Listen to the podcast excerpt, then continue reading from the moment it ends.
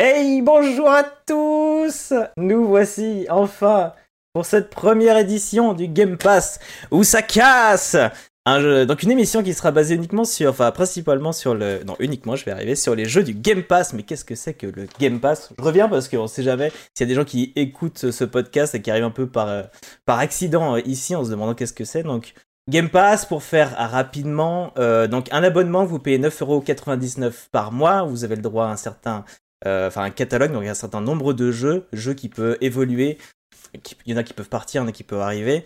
Tout ça pour dire que souvent on prend cette offre, on se dit super, il y a plein de jeux, mais sûrement qu'il y a peut-être trop de jeux et on ne sait plus à quoi jouer. Donc l'idée euh, ici, c'est de faire une émission mensuelle, donc tous les premiers dimanches du mois. Vous aurez donc trois streamers euh, qui auront chacun choisi un jeu plus un quatrième jeu un peu bonus. Et on va en parler tout simplement entre nous, euh, dire qu'est-ce qu'on en a pensé, etc.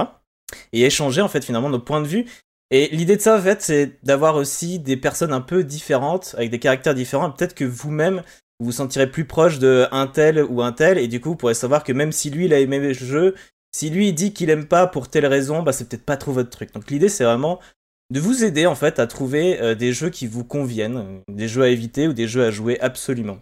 Euh, donc là, vous êtes actuellement en live sur Twitch, sur la chaîne de It's a Potatoes. Vous, allez me dire, ceux qui sont actuellement sur le chat, vous allez pourquoi il précise ça, à quoi ça sert?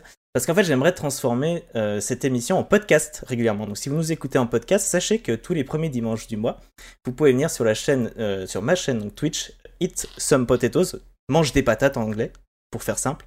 Et euh, vous pouvez participer dans le chat. Donc, je reviendrai un petit peu là-dessus tout à l'heure, mais voilà. Donc, je vous avais dit qu'on a été trois streamers. Donc, malheureusement, pour la première émission, nous ne serons que deux.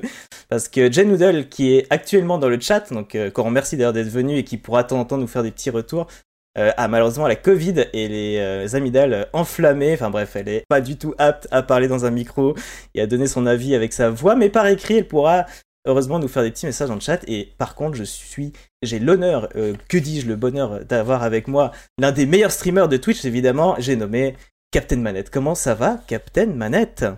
Ah bah écoute, ça va super. Merci beaucoup pour l'invitation. Ah bah c'est pas une plaisir. Tu vas être au cœur de l'émission parce que l'équipe n'est pas censée changer. On pourrait se demander, hein, c'est vrai qu'il y a certaines émissions où parfois ça tourne, les intervenants c'est pas les mêmes. Là l'équipe c'est celle-ci et elle bougera pas sauf euh, quatre pépins.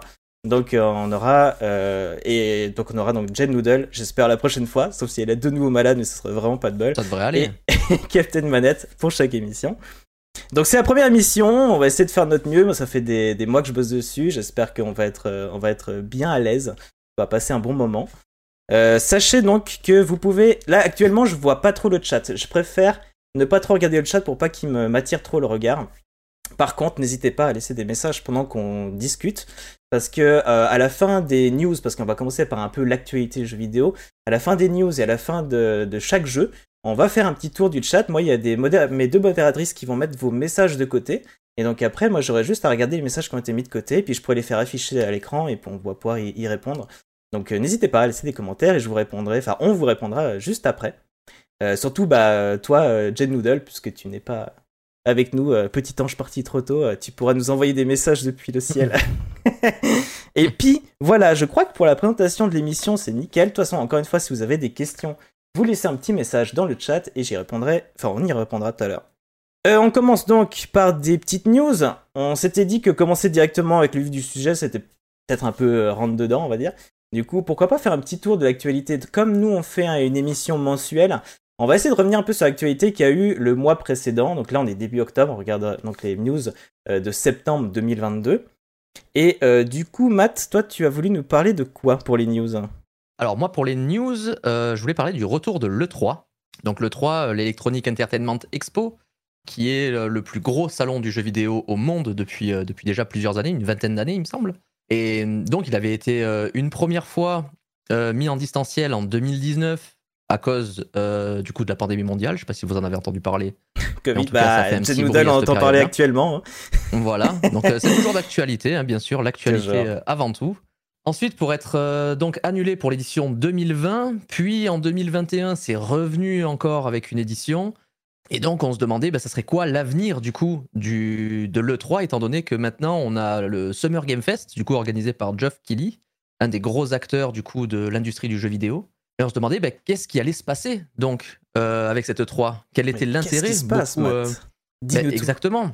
Donc euh, beaucoup de beaucoup de médias, euh, notamment français comme Game Cult, Gameblog pensaient que c'était la fin de l'E3 parce que ça n'avait plus d'intérêt au final, étant donné que l'E3 c'est un investissement au niveau des développeurs et au niveau des gros studios qui doivent payer leur place, ils Et doivent journalistes payer leur aussi. déplacement, le défraiement, et les journalistes qui doivent faire de même. Donc au final, ils ont décidé de tout faire en ligne, comme on a pu voir du coup avec les, les State of Play Ouais. de chez PlayStation ou les Xbox Showcase ou les Nintendo Direct, bref. Toutes ces petites conférences comme ça qui se font euh, de manière ponctuelle un peu au fil de l'année pour, euh, pour avoir justement les futures sorties jeux vidéo ou les nouvelles des, des- des studios globalement. Et donc, euh, cette 3, il revient. Sous quel format? Alors, il pense qu'il fait un format physique.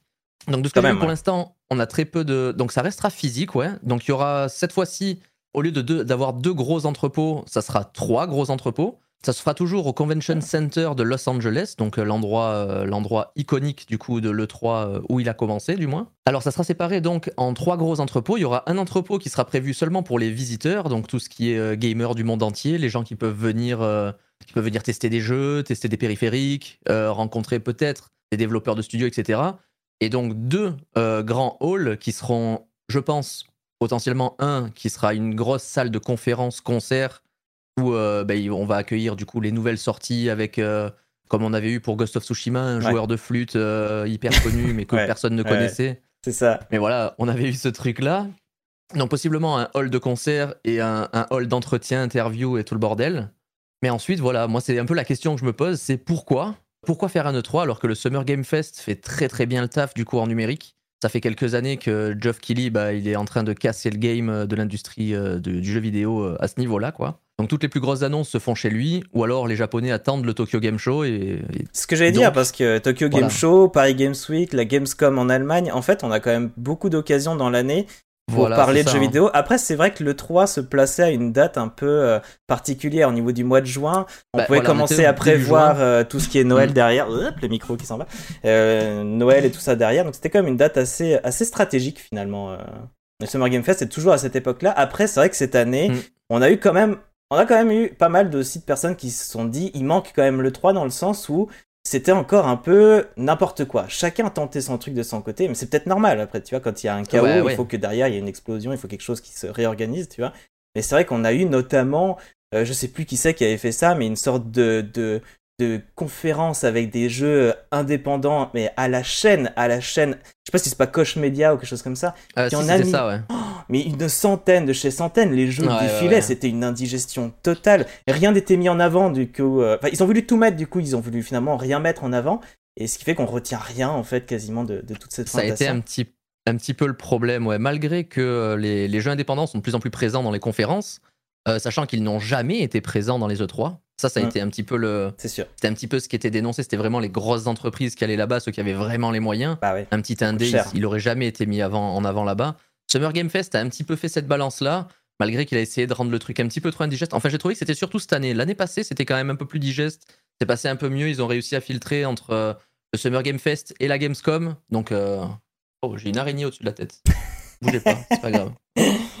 Spider-Man en approche. Il va se Mais ouais, transformer. Mais du coup, voilà. euh, au final, euh, oui, euh, on avait à la base le 3, du coup, la Gamescom et le Japan Expo. Non, le Tokyo Game Show, pardon. Tokyo Game Show, ouais. Et donc maintenant, on va avoir le 3, Summer Game Fest, le Tokyo Game Show, la Gamescom, les State of Play, les, les, tout, tout le reste de tous les éditeurs.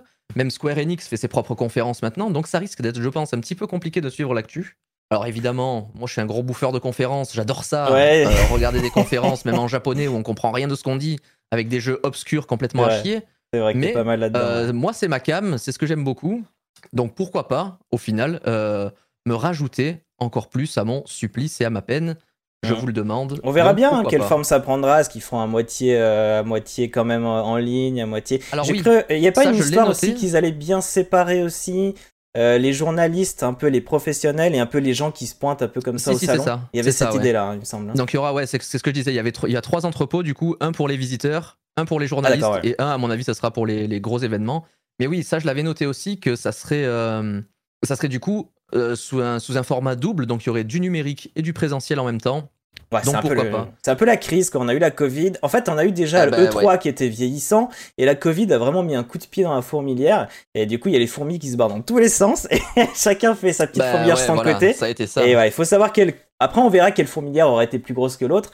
Euh, bon, on verra. Euh, je viens de me souvenir que du coup, comme c'est la première émission, j'ai sauté un peu une étape.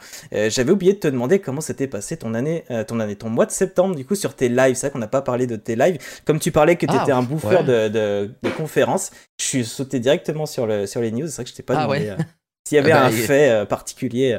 Ça a été, ça a été il me semble, mois de septembre, il y a eu quelques conférences sympas.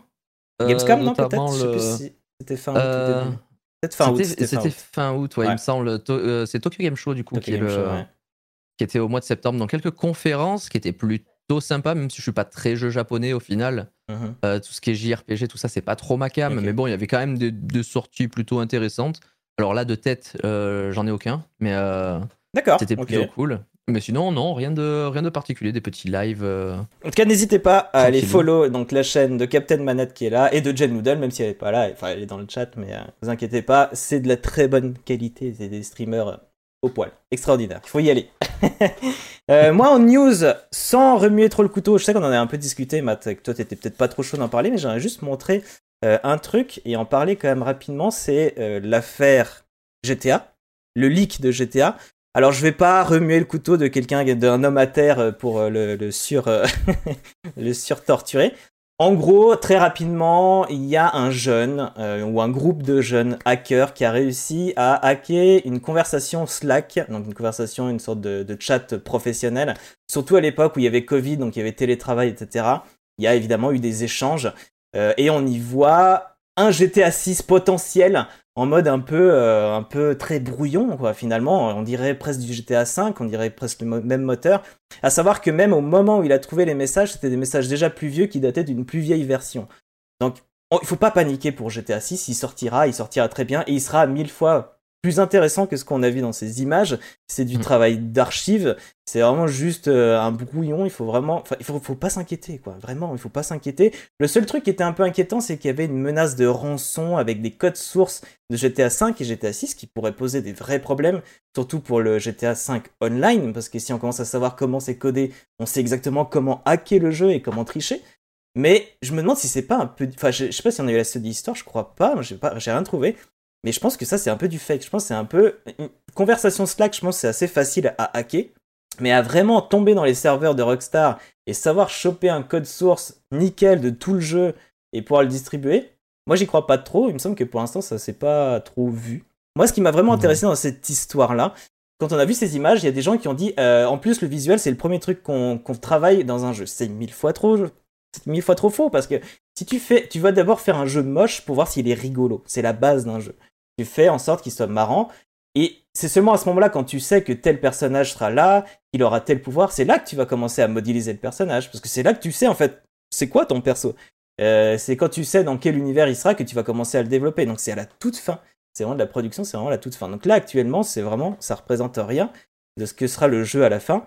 Et pour prouver ça, j'ai trouvé ça super. Et pour moi, c'est la partie la plus intéressante. Il y a certaines boîtes euh, comme Remedy qui a montré des images de contrôle que je vais vous mettre à l'écran. Voilà, juste en dessous, vous avez les images de, de contrôle à l'époque où c'était encore qu'un brouillon, un peu euh, pareil que, ce qu'on a vu de, GTA. Et en fait, c'est trop chouette. Il y a plein de boîtes qui ont fait pareil derrière. Il y a eu du euh, The Last of Us, il y a eu du Sea of Thieves. Enfin, il y a les images sur Internet et franchement, ça c'est super intéressant à regarder parce que on voit un peu ce qu'il y a derrière le, tu vois, derrière le décor, comment ça a été travaillé, à quoi ça ressemblait avant que ce soit tout beau, tout lisse, euh, magnifique et que ça nous donne un plaisir fou à jouer. Et pour ça, je trouve ça vraiment chouette. Pour le coup, c'est vraiment le- la meilleure partie de cette news, je trouve. Je sais pas si t'es allé voir un peu les vidéos. Euh, Ouais, si, je suis allé regarder toutes les vidéos ouais, parce que je trouve ça vachement intéressant. Le... bah, déjà, le process de développement d'un jeu, c'est super intéressant. Et ça fait quelques années que je m'y intéresse. Donc, c'est pour ça que quand j'ai vu les. Quand j'ai vu les fameuses vidéos interdites euh, de GTA 6, évidemment que je me suis dit, bon, bah, ça doit être un vieux build pourri. Et quand on regarde en dessous, dans les petits descriptifs du build, bon, c'est fait sur une GTX 1080. Donc, tu te Ça dis, le aussi, build, à vrai. minimum, euh, le build à minimum 4 ou 5 ans. ouais, Je te dis, ouais, c'est vraiment, c'est vraiment une, une pré-pré-pré-access. Et sachant aussi que souvent, le, ce qu'on appelle le polish dans le monde du jeu vidéo, même pour les gros AAA, ça se passe sur les 7-8 derniers mois, éventuellement avec de la marge, quoi. ça peut encore être moche un an avant euh, ou même quelques mois avant. Et là, le oui, jeu oui, est pas prévu avant globalement, 2024. On est là. De toute façon, c'est travaillé. De toute façon, c'est travaillé en simultané ce genre de studio. Donc tu auras toute la partie gameplay Ouais. d'un côté, toute la partie graphisme de l'autre. Donc les gens vont se vont s'embêter à faire énormément d'assets graphiques et de et de, de- de- de petites finitions qui vont mettre sur des aplats 2D qu'au final ils, ils colleront sur des textures 3D pour avoir un rendu plus ou moins réaliste de, selon Mhm. la, la qualité du jeu qu'ils veulent. Donc au final, ça sera c'est c'est du travail simultané. Donc euh, ce qu'on a vu là, c'était juste un aspect technique. Voilà, au. Après, ça reste très Celui intéressant à trouve, regarder, mais il faut pas s'inquiéter, se dire que le jeu sera Non, nul juste parce qu'on voit une version euh, pas ouf. euh, Enfin, ça, il faut, il faut vraiment, vraiment pas s'inquiéter. Moi, je vraiment. C'est Oui, peut-être le plus important là-dedans, c'est vraiment de, de noter ça, quoi. Et puis de voir les, Ouais. les images des autres boîtes que je trouve extraordinaires. Sea of Thieves, il est génial. C'est des espèces de, on dirait Oui. des, des haricots, euh, des haricots blancs euh, Oui, oui. à la verticale. C'est n'importe quoi, mais euh, ma foi. Et en plus, c'est trop marrant parce qu'on les foutu. voit, les gens, ils s'amusent de fou. C'est sûrement le ah développeur bah ouais, qui ouais. teste. Eh oui. Et c'est ça en fait qui est génial, c'est que dans le jeu, même si moi j'adore les graphismes, c'est vraiment pas l'important en fait. L'important, on peut vraiment s'éclater avec un graphisme moche quoi. Et euh, Bah, de toute bah, façon, c'est ce qu'on demande à un et jeu, c'est de s'amuser avec. Hein. regardez Ça Roblox, regardez Roblox. Ouais. J'ai Euh, jamais vu un Minecraft, truc même dans aussi un moche. truc. Hein. Minecraft peut avoir un charme et puis t'as plein de trucs pour le rendre plus joli, mais c'est vrai que de base Ouais, ouais, c'était pas dingue. Non, mais Roblox, je parle de Minecraft à ses Roblox, débuts, quoi. un Roblox, c'est alien. moche en plus. Hein. C'est Roblox, c'est extrêmement très laid. moche. hein. Il y en a qui arrivent à faire des trucs pas trop mal. J'ai vu un, un simili Call of Duty qui était plutôt bien fait, mais c'est jamais. euh, voilà.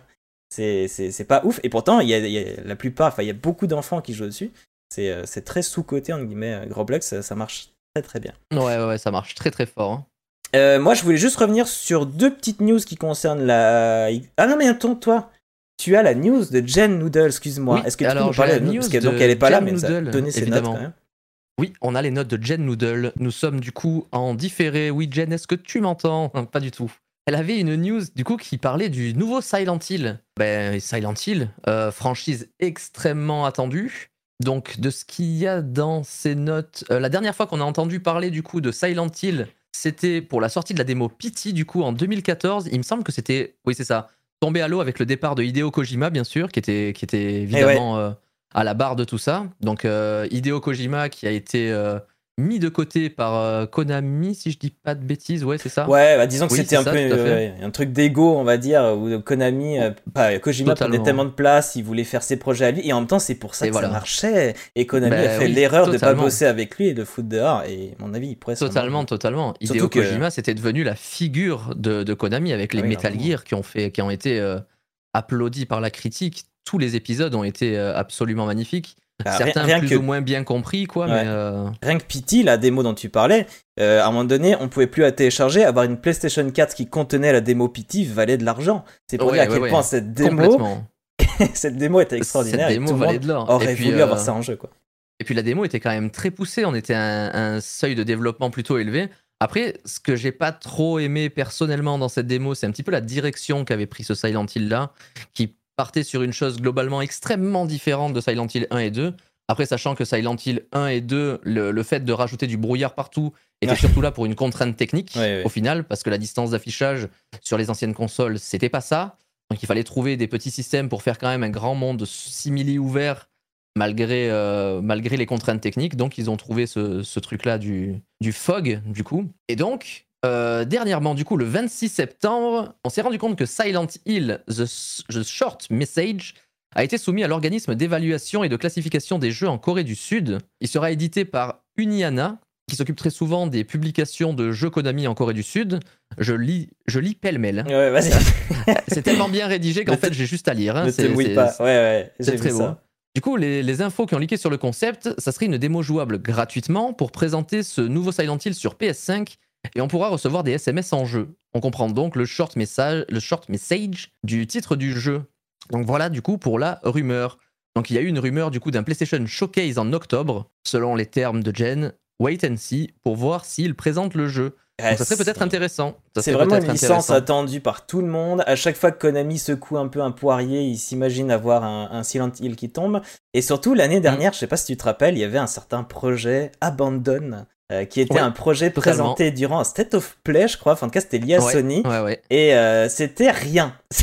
Franchement, C'était cette bande-annonce, c'était rien parce que c'était juste une forêt dans le noir, une ambiance un peu glauque. Peut-être bien qu'il y avait du fog, du, du, brouillard, comme tu disais. Et tout le monde s'est dit, ouais, c'est forcément le retour de Silent Hill. En plus, il y avait tout un délire avec euh, Hideo Kojima, parce que le mm. directeur de la boîte qui faisait ce jeu-là, si tu changeais les lettres ou si tu le traduisais dans une autre langue, ça donnait Hideo Kojima ou je sais pas quoi. Il y avait un délire euh, incroyable. Et, c'est vraiment, pour l'instant, pour l'instant, peut-être ça peut revenir, on sait pas, c'est vraiment un paix dans l'eau. c'est bah, extraordinaire. complètement. Hein. Mais ah, après, c'est pour dire à quel point les gens attendent ce Silent Hill. Bien sûr, bien sûr, parce que là, malgré, malgré le leak, ce qu'il faut savoir, c'est qu'aussi il y a énormément de noms de jeux qui reviennent, qui sont déposés, qu'on peut retrouver dans énormément de listes de jeux déposés, qui ne verront jamais le jour. Mais mhm. vraiment jamais. Donc ça peut être, ça peut être autant un prochain jeu, aussi ce qu'on peut voir dans le short message peut-être, et que ça ait un rapport avec les SMS. Pourquoi pas un jeu mobile? Oh, Donc ça, peut être, ça peut être oh. aussi, un, ça peut être aussi un pétard mouillé. Et vu l'orientation de Konami, qui est en ce moment extrêmement mobile, c'est pour ça. C'est pour ça que j'aime Désolé Jen, on est en train de défoncer ta news, mais j'avoue. non mais surtout avec la, surtout en plus que c'est la, classification de Corée du Sud. On sait très bien que les pays asiatiques globalement, donc que ce soit Corée, Chine ou Japon, c'est extrêmement téléphone, extrêmement extrêmement. Il faut voir du coup le, fait que déjà King a racheté Blizzard, donc euh, King qui est le développeur de Candy Crush, enfin les éditeurs de Candy Crush, euh, tout ce genre de jeux gacha, etc. Ça leur appartient. Donc pourquoi pas un jeu mobile après, ça me fait un peu plus peur si ça part dans ce sens-là, mais euh, on verra bien. Selon l'ambiance, pourquoi pas hein, Selon l'ambiance, pourquoi pas Après, il y a beaucoup de jeux mobiles qui arrivent, euh, qui arrivent aussi sur PC et qui font très bien le taf.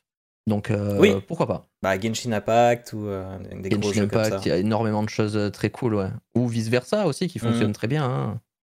Bon, en tout cas, euh, moi, j'aimerais juste finir ces news avec deux petites news euh, tournées autour de Microsoft. Et tu parlais justement du rachat euh, Blizzard King, tout ça. Je vais parler rapidement du rachat d'Activision par Microsoft, qui a été annoncé il y a quand même pas mal de temps maintenant, mais qui n'est toujours pas finalisé, tout simplement parce qu'il y a des problèmes de, de concurrence déloyale. c'est vrai que acheter Activision, il faut savoir que pendant des années, peut-être même encore là à la fin, c'était celui qui était là, tout en haut. Il y avait Activision, il y avait EA Games et il y avait mm. Ubisoft. Je crois que les trois, ça a souvent été ça. Maintenant, c'est un peu plus compliqué parce qu'il y a des histoires euh, d'argent qu'on met à la bourse ici et là. Donc maintenant, il y a plutôt des sociétés chinoises qui commencent à être très haut, comme euh, NetEase ou l'autre, j'ai oublié le nom. Tu vas me le dire. Euh, comment il s'appelle l'autre? Ah, je sais plus. Bref, des gros chinois. Mais n'empêche que quand on annonce que quelqu'un, peu importe qui, bon, certes, c'est un GAFAM, hein, c'est une des plus grosses entreprises de la planète, Microsoft. Mais quand quelqu'un dit va acheter Activision, tu relis la news plusieurs fois pour être sûr. Et donc on avait su ça. Et en effet, c'était euh, en pourparler. Et en effet, Activision avait des gros problèmes déjà d'éthique et de gestion de. il y avait des harcèlements. Il y avait tout un, délire autour d'Activision. Donc voilà, Activision a voulu se faire racheter. Et donc c'est toujours en pourparler. Et il y a notamment Sony qui euh, ne voit pas ça d'un bon côté, puisque euh, Sony, c'est un peu l'une des, des, grosses. ça fait partie des trois gros maintenant. C'est vraiment des constructeurs, développeurs, etc. Et du coup, ils se disent, bah, si Microsoft commence à avoir un, surtout Call of Duty, hein, c'est vrai que c'est surtout cette licence-là qui est très, euh, est très intéressante quand on a Activision. Il se dit, ouais, mais moi, si Call of Duty il est plus sur PlayStation, ça m'arrange pas, etc. Donc, régulièrement, le PDG dit, non, non, t'inquiète pas, Call of Duty, ce sera toujours sur PlayStation. Ils essayent, voilà, tant que c'est pas acheté, ils essayent d'amadouer un peu le truc. Et ils ont dit notamment qu'ils sont plutôt confiants, même si là, c'est repassé sur une enquête britannique après être passé sur une enquête américaine. Euh, sur l'enquête britannique, c'est déjà passé en phase 2. Alors, je pourrais pas vous dire exactement quoi ça veut dire, mais en gros, ils sont encore en train de douter et de, mettre en question cet achat. Mais il se part plutôt confiant, d'après le PDG, parce que euh, pour lui, c'est justement ce rachat qui amènera Xbox à armes égales avec PlayStation. C'est que pour lui, euh, pour pas à armes égales, et là maintenant, ils vont pouvoir enfin les rattraper. Donc finalement, ne pas acheter Activision, c'est ça qui, aurait presque une, une concurrence déloyale, euh, d'après le PDG de Microsoft. Voilà, je trouve ça intéressant de, revenir là-dessus, voir comment ça évolue. Et dernière toute petite news de Xbox euh, qui concerne le Xbox Gold. J'ai lu ça vraiment euh, au hasard en, relisant un peu tout, tout ce qui concerne le Game Pass. C'est une toute petite euh, info, mais je trouve ça intéressant pour les personnes qui sont un peu rétro gaming, même si c'est pas très vieux. dans l'offre Xbox Gold que vous pouvez avoir avec le Game Pass Ultimate, vous avez tous les mois deux jeux gratuits qui vous ont, qui sont offerts un peu comme mm. PlayStation faisait ça depuis très longtemps. Et jusque-là, ils donnaient de temps en temps des petits jeux 360. Bon, là maintenant, c'est fini, là, à partir de début octobre. Ce sera que des jeux Xbox One, euh, voire Series, mais à mon avis, ce sera plutôt Xbox One, qui seront offerts. Alors, soit c'est bien, parce que comme ça, on se dit, bah, on n'a pas de vieux jeux qui sont offerts, on aura que des jeux un peu récents. Et pourquoi pas. Soit c'est moins bien, parce qu'on a une fibre un peu rétro, et on aurait bien voulu que ça continue, mais voilà. Voilou, voilou.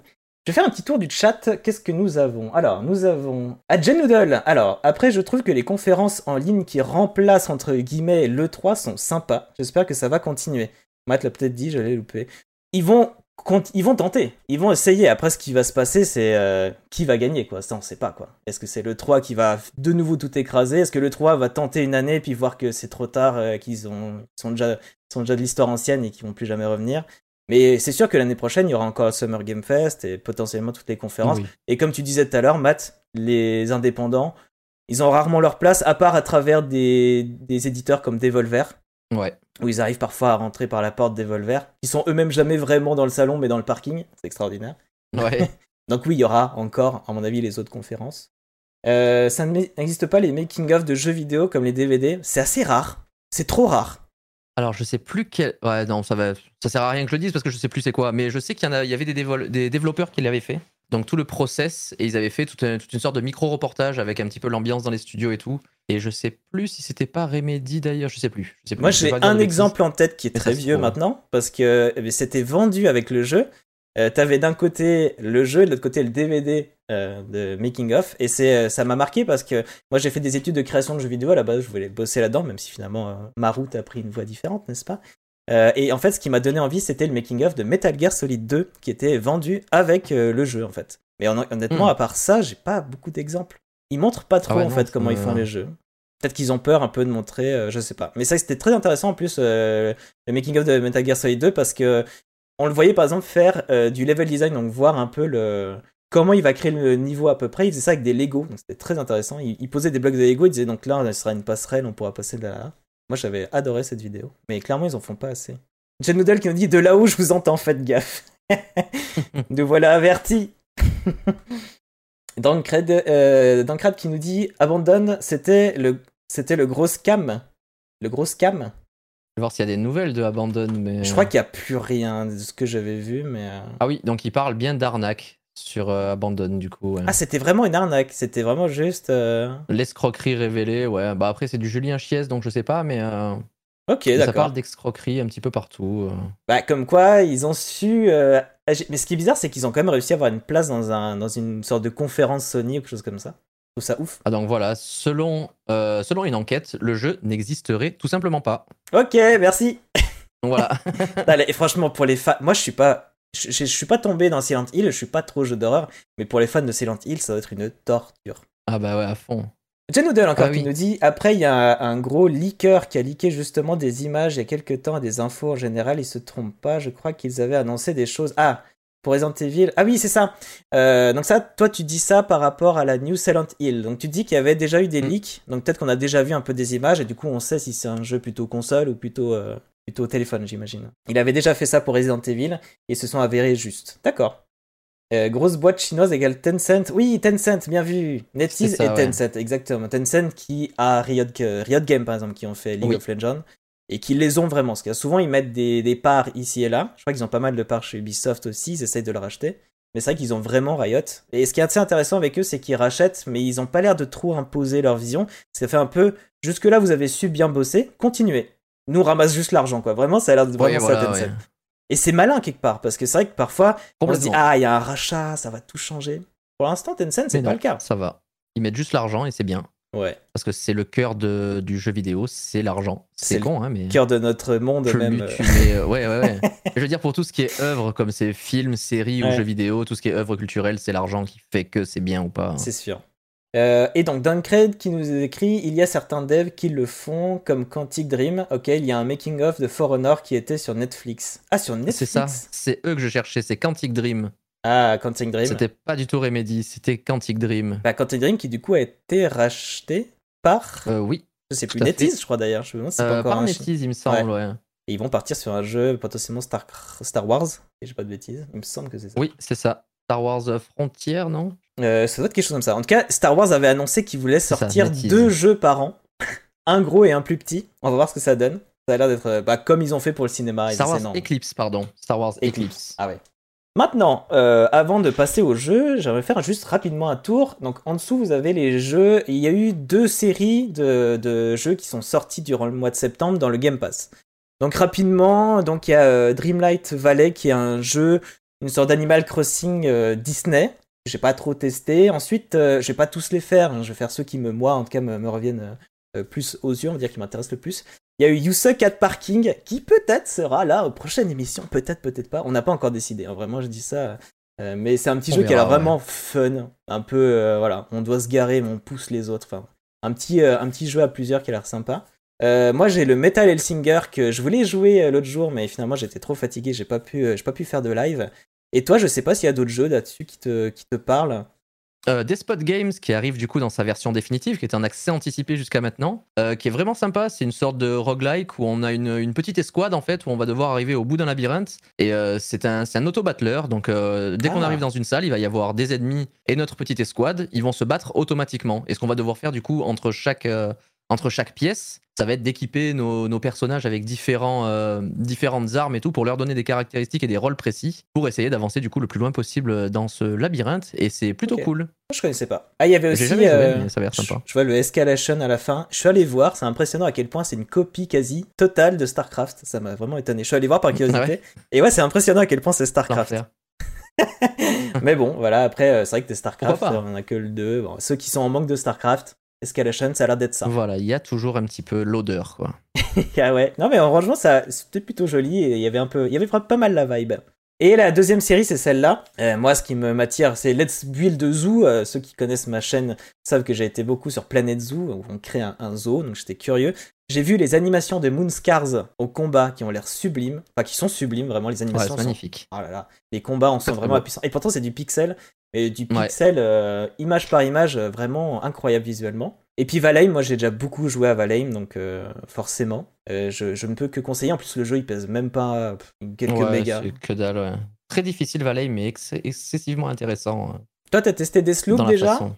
Euh, j'ai testé Deathloop, j'en ai fait une grosse partie. Euh, le jeu est vraiment, vraiment sympa. Vraiment, vraiment très sympa par les développeurs de Dishonored, du coup. Donc on retrouve un petit peu ce, on trouve un petit peu ce gameplay, euh, ce gameplay bien sympathique avec des sauts extrêmement imprécis, mais une boucle de gameplay extrêmement intéressante. Donc avec un principe de, de boucle temporelle. Donc Ouais. mourir nous fait retourner à zéro à chaque fois. Euh, Grounded, que j'ai testé aussi depuis longtemps. Je l'avais, je l'ai testé en bêta et puis j'ai suivi son développement. Donc j'ai pas encore testé la version 1.0 du coup. Le jeu est super sympa aussi. Euh, jeu de survie dans un jardin, euh, vibe chérie, j'ai rétréci les gosses. Enfin, voilà, de la bonne nostalgie euh, qui fonctionne bien. Et j'ai eu, passé- j'ai eu l'occasion de passer quelques heures aussi sur Moonscares. Alors Moonscares, vraiment Ah. génial. Euh, vraiment génial dans son gameplay qui est très fluide, très propre. Un petit peu lourd par moment, mais on s'y fait bien. Par contre, je trouvais que la difficulté était extrêmement peu récompensée. Alors j'adore, j'adore les jeux difficiles, j'aime, j'aime beaucoup ça. Les jeux extrêmement exigeants dans leur gameplay, qui ont des gameplays extrêmement précis. Moonscar, je trouve que la, la récompense que tu peux avoir après avoir gagné est très faible. Par contre, le malus que tu as au moment où tu meurs est très très lourd. Donc je trouve que l'équilibrage des deux est plutôt difficile à prendre en compte, donc euh, compliqué. coup, Ok, bon côté. bah, comme ça vous avez déjà un avis. C'était pas le premier jeu, mais vous avez déjà un Ouais. avis sur les jeux montrés. Quand il y a des jeux qui arrivent, forcément il y en a d'autres qui partent. Malheureusement, je les ai pas tous notés. Mais euh, depuis le 15 septembre, on a eu le départ de euh, euh, Plague Tale Innocence. Alors à savoir qu'en fait le Requiem, qui est la suite, sort là au milieu du mois d'octobre et sortira également sur le Game Pass. Donc finalement, on en perd un, on gagne, la suite. Craftopia, qui est un, jeu un peu, un peu débile et fourre-tout. C'est une boîte qui adore mélanger tous les genres. Mais vraiment, c'est un truc de survie, mais où tu craftes, où tu peux voler ou machin. Il y a des tas de trucs à faire. Pour ceux qui avaient du temps à perdre, c'était quand même un bon jeu. C'est un peu dommage qu'ils partent. Il y a le gros Final Fantasy XIII.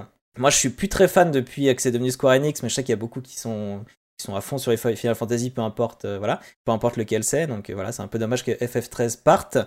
Skatebird, qui était un petit jeu qui avait l'air tout, tout mignon. On était un- un- une sorte de moineau euh, sur un skate. Je peux pas définir mieux que ça. Et j'aurais bien voulu le tester. Je suis un peu triste qu'il soit parti. Ouais, pas testé non plus, ça avait l'air cool. Euh, et le 30 septembre, on a eu plein d'autres jeux qui sont partis, dont Lemnis Gate que j'ai noté. Alors Lemnis Gate, c'est vraiment un jeu multi qui avait sa chance. Et malheureusement, il n'y a pas eu assez de gens. C'est le problème des jeux multi. hein. Quand t'as pas assez de Mhm. joueurs, malheureusement, ça tient pas des masses. Mais le jeu était génial.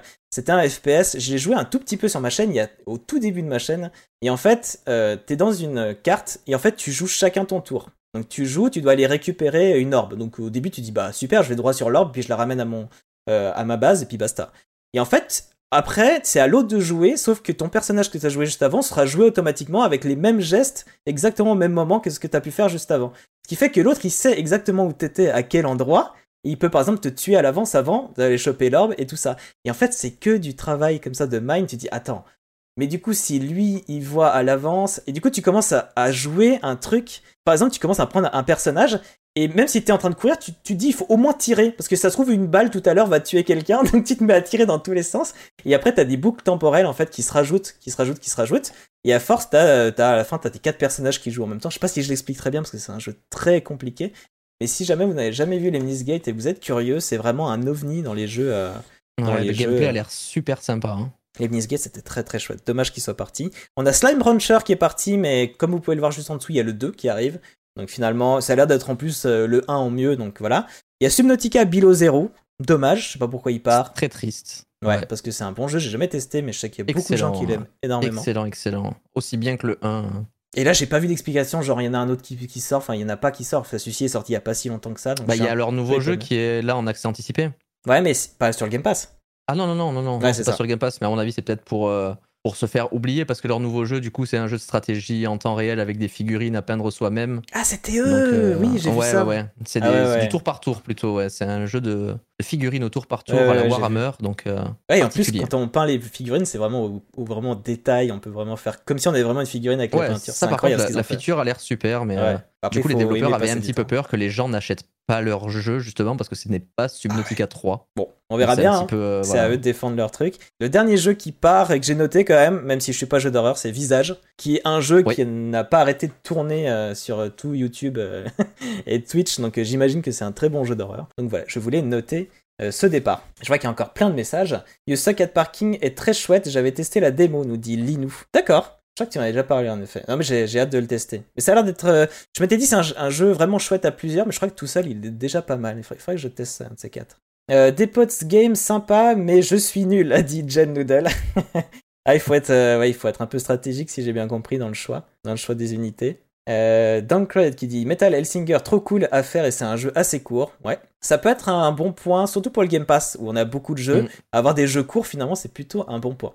Beacon Pines, j'ai testé la démo, il promet ce jeu. Et encore Jen Noodle qui nous dit ça. Donc elle, elle aurait parlé de ça. Et elle aurait parlé aussi de Moonscars. Me tente bien. On est d'accord, je pense là-dessus, euh, il a l'air vraiment chouette. Pas de patrouille carte est plutôt sympa pour un Mario Kart-like pour enfants. Mais non, c'est vrai? Dankrad. pas de patrouille carte. Je pensais pas que quelqu'un allait parler de ce jeu, mais d'accord. Après, c'est vrai que c'est bien que le Game Pass fasse des jeux pour les plus petits. Il y a eu déjà euh, Peppa Pig et des jeux comme ça. C'est très chouette, pourquoi pas. C'est marrant, dans les news, j'ai failli vous faire. Euh, ouais, alors la news que je vais absolument parler, c'est la sortie de Schtroumpfkart, parce qu'il y a un Schtroumpfkart qui va bientôt sortir. Et je dis, mais qui, qui s'intéresse à ce jeu, en fait? Du coup, je vais faire la blague, mais j'avoue que pas de patrouille, euh, ça peut tomber un peu dedans. Euh, Duncred qui nous dit Skatebird était assez sympa et dynamique, mais le jeu souffrait de pas mal de bugs qui pouvaient être gênants à la longue. Dommage, parce qu'il est vraiment tout choupi comme jeu. Mm. Linou, c'est étonnant pour Subnautica Below Zero, car il me semble que le premier du nom reste dans le Game Pass. Tout à fait. Le 1 est toujours dans le Game Pass et il y reste. J'avoue, c'est étonnant. Est-ce qu'ils essaient de, faire en sorte qu'ils puissent le vendre à côté, etc. Peut-être qu'il va revenir. À savoir que le Game Pass, euh, donc on a tous les jeux qui sont dans le Game Pass, mais il y a aussi tous les autres jeux et le jeu on peut encore l'acheter. Et c'est fort possible qu'on ait même une réduction du fait qu'on ait le Game Pass. Vous pouvez l'acheter pour moins cher euh, sur l'application du Game Pass. Oui, tout à fait. Il est à moins 50% en ce moment sur le, game, euh, sur le, sur le store Xbox. je pense que c'est peut-être ça aussi l'astuce. Ils l'enlèvent comme ça et les gens qui veulent encore y jouer, bah, ils l'achètent. Ils l'achètent moins cher donc ça les arrange et ça les arrange eux aussi parce qu'ils gagnent de l'argent. Voilà, c'est un choix hein, économique. De toute façon, euh, c'est pas fait, pas fait pour rester. Hein. Il y a des accords qui sont faits. Ça dure, je sais pas, 6 mois, 1 an et puis après, bah, c'est prévu à l'avance. Euh, Jen Noodle qui me dit euh, super jeu visage, je l'ai fini et pas eu peur bien sûr. Ouais ouais ouais, et pas eu peur avec des on te croit. On te croit que t'as pas eu peur sur visage. Euh, Linou qui nous dit en vrai les jeux de plateforme pas de patrouille sont sympas aussi pour les petits. D'accord. Oui, c'est ça, il y avait déjà un pas de patrouille qui était sorti, il me semble. Euh, oui, il y a deux mois, je crois. Faudrait s'intéresser à qui les développe ces jeux-là. Mais qui développe ces jeux-là?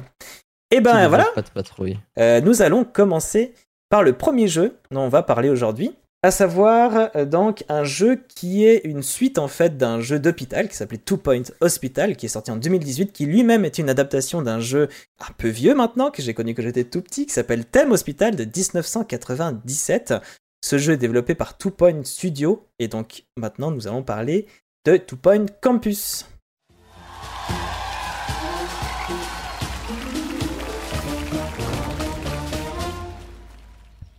What is education?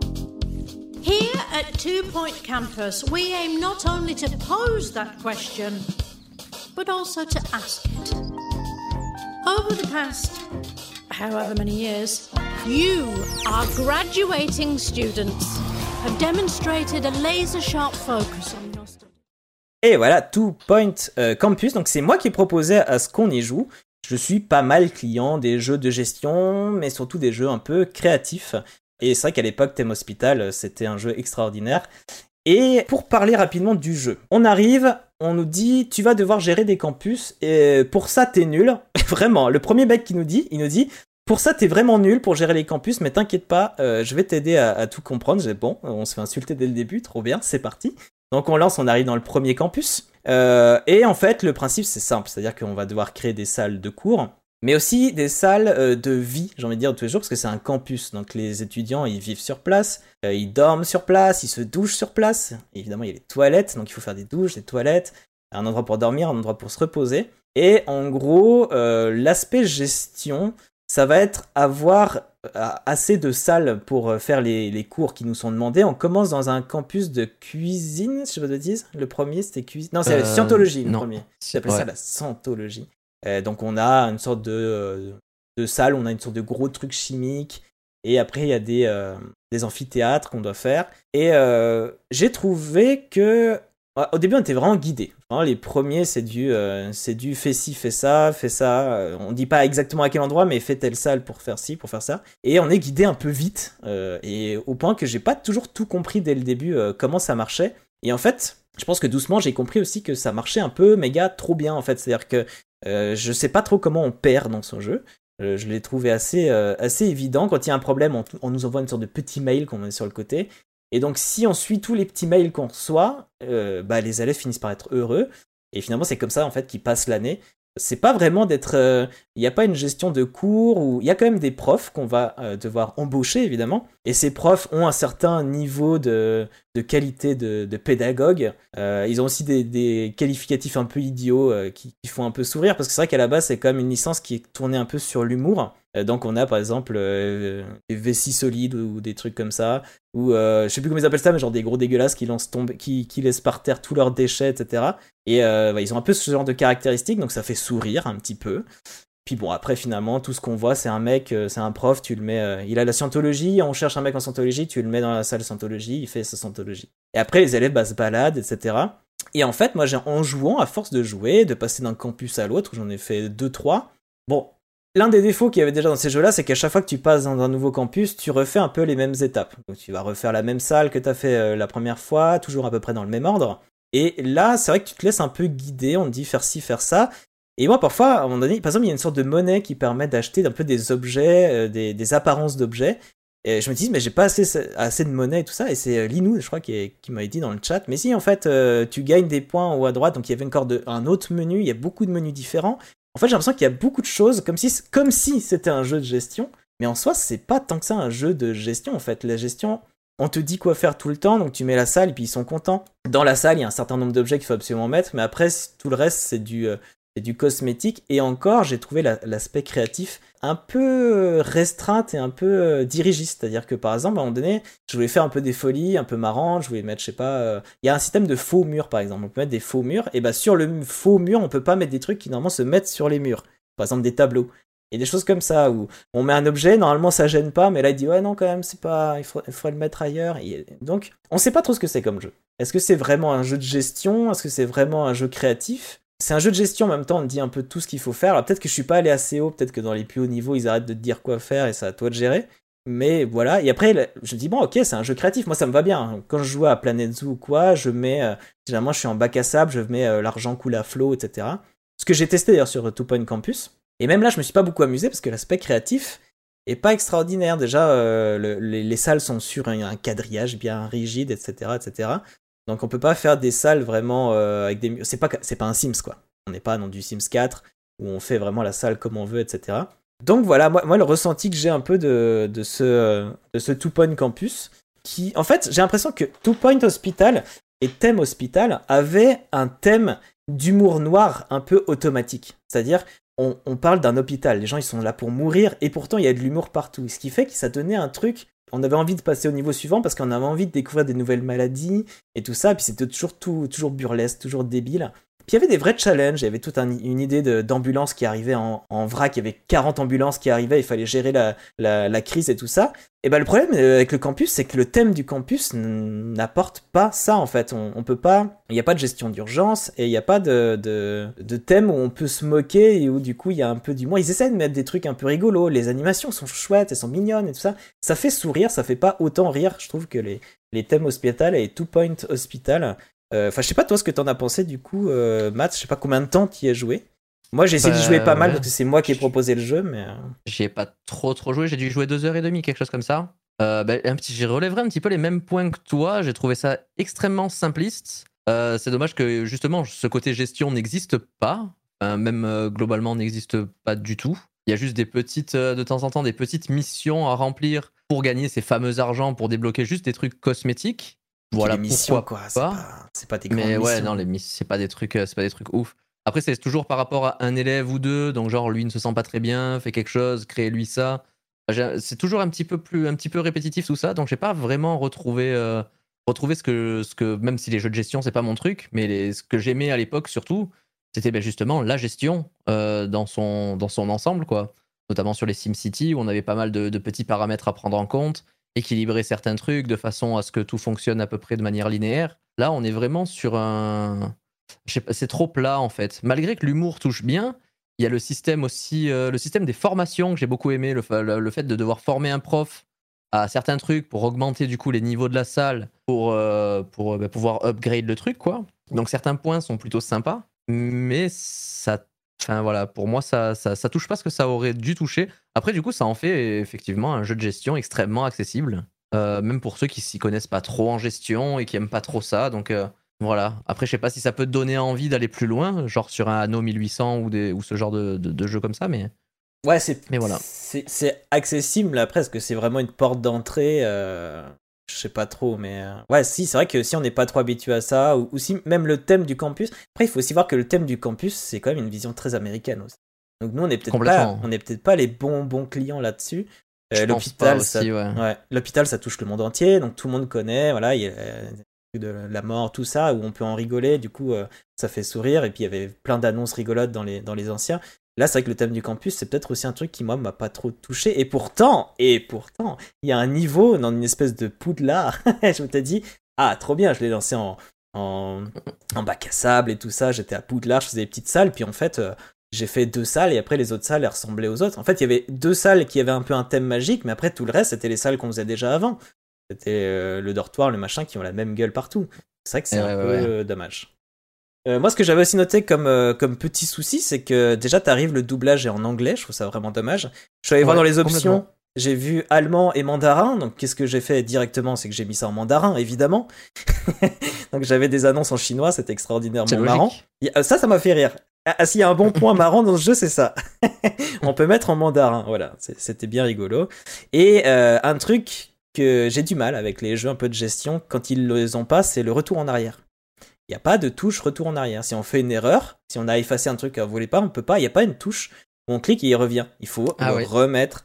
Et c'est tout con, mais ça, c'est vraiment. Les jeux créatifs qui ont pas un retour en arrière, ça, ça m'énerve un peu, quoi. Mais je crois qu'après, j'ai à peu près tout dit. Euh, je vais quand même lire, donc j'ai j'ai l'avis de Jen. Bon, après, elle l'a peut-être écrit dans, dans le chat. J'ai tenu quoi? 30 minutes, même pas. donc là, je lis ce que dit Jen. Le jeu ne me tente pas du tout. L'hôpital, c'était fun car maladie étrange, etc. La construction du campus, c'est pas mon délire. Voilà, on, est un peu dans le, on est un peu dans le même avis. J'avais plus envie de jouer euh, car ça me rappelait bien thème, thème hospital. Ouais, ça tente. C'est ça en fait. Il y a pour ceux qui ont connu, euh, pour les trentenaires comme nous qui ont connu, voire plus, thème hospital à l'époque. euh, c'est vrai qu'on quand on voit un two point hospital et un two point campus, on a envie de le tester justement pour ça parce qu'on a un souvenir vraiment chouette. Mais je trouve qu'on n'y arrive pas encore quoi. Euh, elle aurait voulu un theme park world euh, re- refait, ah, un two point two point euh, theme park peut-être un jour. Mhm. Ce serait chouette. Euh, et elle, a- elle a noté une phrase du jeu. Les étudiants peuvent rêver d'avoir leur propre lit, ça ne les empêchera pas de les partager entre amis. Dernière phrase que j'ai vue dans le jeu. On est bien dans l'esprit cliché de l'universitaire. Après ça, ça vient du fait que euh, on a un certain nombre d'étudiants quand on fait un dortoir, on ne doit pas leur mettre un lit à chacun, sinon ça ferait des salles beaucoup trop grandes. Donc d'un point de vue gestion, ils ont fait qu'un lit, ça, suffit pour 5 personnes, je crois, comme ça. Donc c'est vrai que c'est un peu bizarre qu'ils partagent leur lit. Et en fait, ce qui se passe, c'est qu'il fait jamais nuit dans le jeu, il n'y a pas de cycle euh, jour-nuit. Et en fait, euh, il y a juste des cycles, une sorte de... Pareil, il y a une sorte de, de calendrier. Je trouvais ça chouette en fait. Je m'étais dit, ah bah du coup, euh, je vais pouvoir déplacer les cours. Euh, là, au lieu de l'avoir lundi, et en fait, non, on peut pas y toucher. Ça aussi, c'est dommage. Il y a, il y a un- on pourrait, si on pourrait gérer vraiment l'emploi du temps de nos élèves, il y aurait une gestion vraiment du campus. Ouais. Ce serait intéressant. Et ça, il y avait, il y, a- il y avait pas. Et du coup, en fait, on voit qu'ils ont un cycle, les élèves. Euh, donc, il y a plusieurs groupes d'élèves, j'ai l'impression, et qui vont en cours en même temps, puis ensuite ils vont dormir, mais pendant que un va dormir, l'autre groupe va en cours, etc. Donc, c'est pour ça qu'en fait, les lits, on n'a pas besoin d'en avoir autant que le nombre, le nombre d'élèves. Euh, je l'avais pas précisé, mais évidemment, les messages que vous mettez dans le chat, ça peut être aussi des questions par rapport au jeu, euh, et pas seulement des avis. Les avis, c'est très chouette et je vais les lire et, et c'est chouette euh, aussi d'avoir des retours d'autres personnes. On peut peut-être avoir des visions différentes. Peut-être avoir quelqu'un dans le chat qui dit Bah non, moi, Campus, c'était juste trop bien, j'y ai joué à fond. À savoir que j'ai noté la durée, parce que maintenant dans le Game Pass, on a euh, How Long to Beat, je crois que ça s'appelle. Donc combien de temps on fait pour finir le jeu Et là ils annoncent que si on fait le jeu en ligne droite c'est quand même 24 heures. Mais 24 heures d'action répétitive, hein. je, le répète, voire 40-61 heures si on veut vraiment tout finir. Donc voilà, pour ceux qui ont vraiment eu, qui ont peut-être adoré le jeu, peut-être qu'ils ont joué ce, ce temps-là. Euh, et en parlant des messages, je vais lire tout de suite. Alors Yuris qui dit jamais de faillite dans Two Point Campus. Bah franchement il faut le chercher quoi. Après, on a fait que les premiers, parce qu'on est, il y en a aucun d'entre nous qui est allé loin dans le jeu. Même moi qui ai proposé le jeu, j'ai essayé d'aller un peu loin, mais c'est vrai que ça me tombe un peu des mains. Mais c'est vrai que là, j'ai l'impression que pour faire faillite, il faut vraiment le chercher, quoi. Dankrad qui nous dit, c'est un jeu de gestion pour un public plus casual, du coup. Bah, c'est ce qu'on, ouais, ce disait. Pourquoi pas? Et après, il faut, faut quand même aimer ce thème-là. Et honnêtement, si, si le thème est pas plus intéressant pour vous, même si je crois que là il est pas actuellement dans le, Xbox Game Pass, euh, franchement jouez plutôt à Two Point Hospital, qui reprend quand même les thèmes euh, de thème hospital, où on a vraiment des maladies un peu rigolotes. En plus c'est des nouvelles maladies qu'ils ont créées pour le, pour le Two Point Hospital. Donc allez-y, je trouve que ce serait un bien meilleur jeu que le campus. Mais après si le thème du campus vous plaît, bah pourquoi pas. Mais c'est vrai que moi la vie des étudiants, leurs petites amourettes et machin, parce qu'il y avait ça aussi, il y a des petites relations amoureuses, des trucs comme ça, bon, Linou qui nous dit J'ai aimé Two Point Campus, mais j'ai arrêté pour les mêmes raisons que toi. Le jeu devient vite répétitif et est, très, et, est trop simple. Même si on est mauvais en gestion financière, on a juste un compte qui ne cesse que de descendre dans le négatif et la vie continue comme si de rien n'était. Ouais, en plus, il a pas l'air d'avoir des grosses conséquences quand ça se passe pas très bien, quoi. Yuris qui nous dit Je me souviens que euh, dans les thèmes hospital, on avait des soucis avec des files d'attente trop longues et des inspecteurs mécontents. Non, ça n'existe pas. On n'a pas ça. On a des inspecteurs qui passent, mais comme c'est facile d'avoir des élèves contents, on- ils étaient toujours heureux. hein. Il suffit qu'ils ont chaud et à manger, et puis c'est bon. C'est vraiment. validé. Ça va pas plus loin que ça. Il faut qu'il y ait une fête, euh, enfin une salle pour faire la fête, et vraiment ça, ça se tient à peu près à ça. Et Boufou, Boufou qui nous dit un bon jeu de gestion pour ceux qui n'aiment pas trop les jeux de gestion. Ouais, c'est c'est un peu antinomique. Mais si on peut terminer sur un mot de la fin, ce serait peut-être bien celui-là, ouais. Bon, t'as Mm. rien d'autre à dire, j'imagine, sur Two Point. euh, Non. Allez, on passe au suivant. non mais c'est vrai, c'est ça. C'est dommage. Moi c'est le jeu que j'ai proposé. J'aurais voulu qu'il soit bien, mais clairement même moi qui ai proposé le jeu, je peux que avouer qu'il m'est tombé des mains quoi. Dommage. Après, tous les jeux ne peuvent pas être bien. Bien sûr. C'est ça. Donc euh, le prochain jeu est euh, un jeu où le deuxième épisode va bientôt sortir en 2023, qui est euh, produit par Tosh Ouais. Productions, qui étonnamment font pas que des jeux dans ce genre-là, parce que là ça va être sur un visual novel. Ils ont fait aussi des jeux tactical, ça m'a un peu étonné, avec des jeux avec des gros mechas et tout. Donc on Ils parle ont fait de... une vingtaine de jeux, des jeux d'action, des platformers et tout. C'est c'est balèze. C'est assez intéressant de voir qu'ils font des styles un peu différents. Bon, après, le visual novel, ils en ont fait d'autres, donc ça a l'air d'être quand même un peu euh, leur, euh, leur truc, quoi. On va parler de Coffee Talk.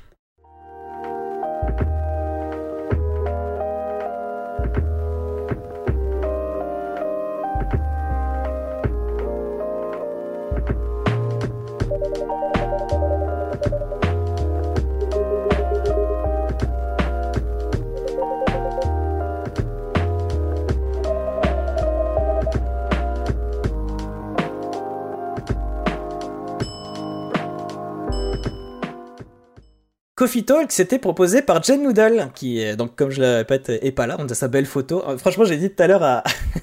pour rigoler à match, j'ai mis sa photo comme si euh, elle était, je sais pas, décédée, puis on a mis sa photo en, hommage et tout, la pauvre Jen. Mais bon, elle est, elle est avec nous dans le, dans le chat.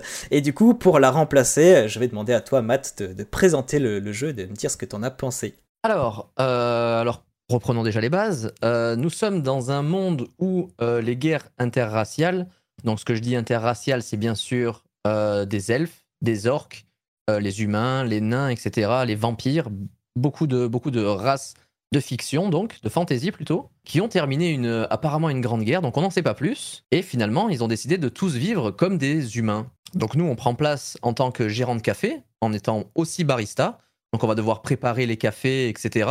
Ça va être surtout un jeu extrêmement narratif où on va devoir écouter euh, chacun des personnages, leurs petites histoires, euh, ce qu'ils ont juste en fait, ouais, si ça va être des petits moments de leur vie au final. Et de ça, on va devoir leur préparer des boissons adaptées. Donc selon si ils vont, selon ils vont nous dire, bah, écoutez, euh, aujourd'hui moi j'ai envie d'un espresso, donc tac, vous ouvrez votre petit téléphone. Donc on a une petite interface téléphone avec les recettes des différents cafés qu'on peut avoir et qu'on débloque au fur et à mesure. Ou alors ils vont nous dire, bah écoutez, là j'ai envie de quelque chose d'un peu amer et sucré, et là bim, ça sera à toi de trouver la recette. Mais ça, c'est la seule partie de gameplay qu'il va y avoir dans le jeu. Tout le reste, ça va être des petites scénettes narratives qui au final vont nous mettre dans des petits, euh, dans des sortes de petits cocons en fait. Et anecdote marrante, moi j'ai joué à ce jeu pendant deux heures et demie, je crois. J'avais le bruit de la pluie qui tapait sur mon Velux. J'étais dans une ambiance un petit peu tamisée. Euh, et bizarrement, bah, je sais pas, même si c'est pas mon style de jeu, je vais pas dire que j'ai adoré le jeu non plus, mais j'étais bien en fait. J'étais juste bien, la petite musique qui détend à côté. Pareil, avec l'interface téléphone, on a une petite application de musique, donc on peut changer les musiques, on va avoir différentes variations de musique. C'est plutôt sympathique, l'ambiance est vraiment cool. Et puis voilà, c'est à peu près tout ce qu'on peut dire de ce jeu au final. Bien que il a quand même un aspect, euh, comment, comment je pourrais dire ça? Il va aborder énormément de thèmes euh, de la société réelle aussi. Donc euh, il va y avoir des, situations de couple un petit peu conflictuelles, au final avec euh, deux familles extrêmement différentes. Donc là, pour, le, pour l'exemple, c'était une famille d'elfes et une famille de succubes, donc, qui, ben, qui du coup, dans, la, dans, dans, dans les univers fantasy, c'est pas deux races qui sont censées s'entendre. Et euh, les enfants de ces familles donc sont en couple, un petit peu à la Roméo et Juliette, un amour un petit peu impossible, tout ça. Donc ça crée différentes choses. Il y aura aussi des relations euh, parents vieillissants avec une petite fille adolescente qui, elle, a envie de plus de liberté, mais le père ne comprend pas pourquoi sa, fille veut s'éloigner, etc. Mais aussi des thèmes du coup beaucoup plus impactants comme le racisme, qui sont beaucoup évoqués euh, à travers, il me semble, je crois que c'est les, les, orques qui sont vachement mis de côté, parce qu'il y a mm. beaucoup de discrimination à l'embauche. Au début de chaque niveau, on va avoir un, faux, enfin, un article de journal qui va nous raconter un petit peu l'histoire, et on voit que les orques sont vachement mis de côté, etc. Donc ce petit côté, euh, ce petit côté qui touche un petit peu au réel quand même, j'ai trouvé ça vachement intelligent et vachement bien amené au final. Et le petit, euh, le, côté gameplay de créer des cafés, ben, c'est hyper réconfortant de dire, ben, écoute, euh, tu vas mal, assieds-toi, je te fais un matcha avec du miel et parle-moi de tes problèmes. Et au final, il y a quand même une petite magie qui se passe, mine de rien. Voilà, moi j'ai l'habitude. Mon principe, un jeu, moi, où il n'y a pas de roulade et des grosses épées de 14 mètres. Ah non, il n'y a pas ça pas. Globalement, c'est des jeux qui ne me plaisent pas. Mais là, je sais pas, je me suis juste senti, euh, je me suis juste senti bien à ce moment-là. Bon, j'ai joué que pendant 2h30. Sur le Game Pass, il y a la petite extension au Long to Beat me dit 5 heures. Euh, donc je pense que je suis globalement vers la moitié, sachant qu'il y a des dialogues où bon, je suis allé un peu vite pour voir un petit peu plus loin. Tu dois le savoir, ça normalement quand tu lances ta sauvegarde, il y a la, progression. Il te dit en pourcentage. Ah, je, ouais. Bah, sais que j'ai pas regardé. J'ai pas du tout regardé. Quand tu relances, euh, si t'as pas relancé ta save, c'est normal que tu l'aies pas vu. Mais là, si tu relances le jeu, tu verras, il te dira si t'es à 50, 100, enfin ah, 60%. Ah bah je regarderai, ouais. Mais du coup, j'ai trouvé que le jeu, c'était quand même, euh, c'est quand même une, une, petite pause, entre guillemets. C'est un petit jeu, euh, sachant que le jeu est aussi disponible sur le Xbox Cloud, donc on peut y jouer sur téléphone aussi, avec oh, l'application euh, Game Pass, du coup. Pas bête, donc dans son lit, je pense que ça peut être un petit, un petit moment qui peut potentiellement remplacer un livre, peut-être, pour avoir un peu plus d'interactivité et ah, agir un petit peu plus sur, sur l'univers, tu vois. Donc, un petit peu tous les soirs avant de te coucher, j'avoue, c'est pas bête du tout. Mais grave, grave. Ça fait une petite, une petite sensation de réconfort, quoi. Bon, après, les écrans avant de se coucher, c'est pas. Mais bon, non, c'est vrai que c'est très chouette. Bon, le filtre jaune, on baisse la luminosité. Ah, c'est bon, ça on connaît la tech. Bah écoute, moi, euh, ouais, moi j'avais un bonne peu. surprise. J'avais un peu le même avis que toi. Euh, ce qui m'a, le premier truc qui m'a étonné, c'est ce que tu disais, c'est-à-dire euh, pour parler de racisme, ils y sont allés à fond. Ils ont mis des elfes, des nains. J'ai vraiment été étonné. J'ai fait Oui, Ah complètement, ouais. Et en fait, c'est juste Ouais. la meilleure idée du jeu, quoi. Franchement, pour moi, c'est la ouais. meilleure idée du jeu parce que c'est. On dit souvent que. euh, il y en a beaucoup qui disent que la, la littérature euh, heroic fantasy, par exemple, c'est pas bien parce que c'est pas vrai. Et en fait, il y a beaucoup de, de littéraires qui disent qu'au contraire, en fait, on parle encore plus de la réalité à travers en fait l'heroic fantasy parce que on grossit les traits, on, on parle Mm. finalement quand même de, de relations. Regardez, le Seigneur des Anneaux, il y a quand même un père, sa fille, il y a toujours ces problèmes-là qui, qui sont là. Et je trouve que c'est pour parler de racisme sans être trop dans le- vraiment cru dedans. Pour, pour, ils ont pas mis euh, pour, pour pas vraiment le montrer tel que nous on le connaît ce racisme. Ils se sont dit bah vas-y on fait des elfes, on fait des nains et je trouve c'est la meilleure idée. C'est vraiment une la trop meilleure bonne idée, ouais. Notamment, il y a des bonnes idées. On va pas trop spoiler, mais il y en a une quand même que j'ai envie de noter. Il y a donc des vampires et les vampires qui se posent la question de euh, est-ce qu'on pourrait pas faire un sang euh, vegan finalement? Où j'ai pas Ouais. besoin de mordre quelqu'un ou euh, est-ce qu'on peut faire du faux sang. Enfin, il y a toute cette question là. Il y a aussi un peu la même chose avec les loups-garous et tout. Et euh, ça, je trouve ça chouette euh, de parler parce que ça, encore une fois, on parle de, de, de vegan, véganisme, je sais pas si ça se dit, mais on parle de, de tout ce qui est vegan à travers un vampire. C'est juste, c'est une super bonne idée, quoi. C'est vraiment malin. Après, j'ai noté pareil le ton adulte, euh, le fait que ça aille vraiment chercher des thèmes. euh, c'est c'est pas, c'est pas 18 plus. Hein. On dit pas ça. On n'est pas en train de dire que le texte est est 18 plus et que ça va vraiment loin. Justement, c'est subtil. Ça parle de trucs euh, importants de la réalité, des, des gros sujets. Mais ça le fait bien et pour tout public. Enfin, pour moi, j'ai vraiment, en tout cas jusque-là, je l'ai pas fini non plus le jeu, mais jusque-là, j'ai rien vu de- d'extraordinaire. J'y ai joué quand même pas mal. Moi, j'ai dû jouer 4-5 heures, mais en même temps, comme je le fais en live et que je m'amuse à faire tous les doublages et à rigoler Ah et machin, et finalement, je dois Ça être à rajoute. 30, même pas 40% du, du jeu, je crois. Mais de base, oui, t'as raison, hein, c'est marqué euh, 5, euh, euh, 4 heures, 4 à 8 heures pour le finir, d'après A Long Tweet. Ah ouais, ouais, ouais, ouais. Mais c'est c'est vrai que c'était sympa. Moi, c'est vrai que ce que je lui reproche, c'est ce que tu disais, c'est-à-dire que est-ce encore un jeu vidéo avec le si peu d'interaction qu'on a? Moi, c'est vrai que j'aime beaucoup. euh, J'ai toujours dit que pour moi, la force des jeux vidéo, c'est justement l'interactivité. Le fait, c'est pour ça que j'aime beaucoup les mondes ouverts. En fait, j'aime beaucoup quand parfois les choses qui se passent sont pas totalement décidées par les développeurs parce que j'aime beaucoup les, les univers systémiques. Les trucs où euh, GTA, par exemple, t'as une voiture qui va avancer euh, jusqu'au feu stop, et puis en fait, euh, enfin jusqu'au feu rouge, pardon, et en fait, il y a une autre voiture qui va paniquer et ça va créer une situation. Et on a tous vu des vidéos de GTA qui se finissent comme ça, où t'as un mec, Ouais. t'as un joueur qui met une voiture en plein milieu, qui explose, et t'as tous les gens qui réagissent n'importe comment. Et c'est drôle. J'adore ça. Et pour moi, ça, c'est la force du jeu vidéo parce que c'est un truc qu'on peut trouver nulle part ailleurs. On peut pas avoir ça dans les films. Peut pas avoir ça dans les livres. C'est vraiment le, pour moi, c'est vraiment le cœur du jeu vidéo. C'est vrai que je partais, je partais pas euh, ultra motivé dans ce jeu-là. Parce que pour moi, quand c'est très linéaire, euh, et là, c'est totalement linéaire, c'est vraiment la définition même d'un, de quelque chose de linéaire. Ça, ça me tente pas, et je trouve que c'est un truc qu'on aurait pu lire dans un livre. Tu vois, c'est un truc qu'on peut trouver ailleurs euh, et qui, qui met pas en application au mieux le- comment, le jeu vidéo, quoi. Mais bon, après, c'est ma façon de Mm. voir les choses. Et comme toi, même si je partais pas euh, à fond dedans, j'ai bien aimé le ton, j'ai bien aimé l'ambiance. Comme tu disais, on peut changer la musique. Ils ont, c'est un petit détail. D'ailleurs, c'est un truc d'interactivité qu'il y a en plus des, des cafés, c'est quand même pouvoir changer Mm. la musique. Et voilà, après sur l'application, on a les recettes café ou quoi. Après, il y a aucun challenge, c'est pas un jeu difficile. Euh, Ouais. Quand on se trompe de boisson, parce que ça m'est arrivé, et pourtant c'est pas compliqué. hein. Souvent C'est genre euh, trois cafés. Ça m'est arrivé aussi. Le mec il dit ah c'est pas tout à fait ce que je voulais, mais bon c'est pas grave. euh. Et puis finalement la discussion reprend et voilà comme si c'était rien passé. Il y a quand même un petit détail de gameplay qui m'a fait sourire parce que moi j'ai quand même un, un passif de graphiste. On peut faire du dessin avec le lait quoi. Ouais, du latte génial. art. Du latte Ouais, c'est une bonne idée. Ça c'est C'est une ça, trop bonne idée. un peu dur à maîtriser le truc, mais Super dur. L'idée est chouette. L'idée est très chouette et puis ils sont quand même embêtés à faire ce petit détail en plus. Là où ils ont fait un peu de réalisme en gros guillemets, enfin si c'est du réalisme, c'est qu'en fait c'est des boissons, c'est si seulement si tu mets du lait dedans que tu peux faire le dessin. Donc voilà, c'est un petit détail mais Mm. je trouve ça chouette. Et après entre parenthèses, je vais l'appeler le cosmonaute. Il est génial. Il m'a fait rire Ouais. de fou.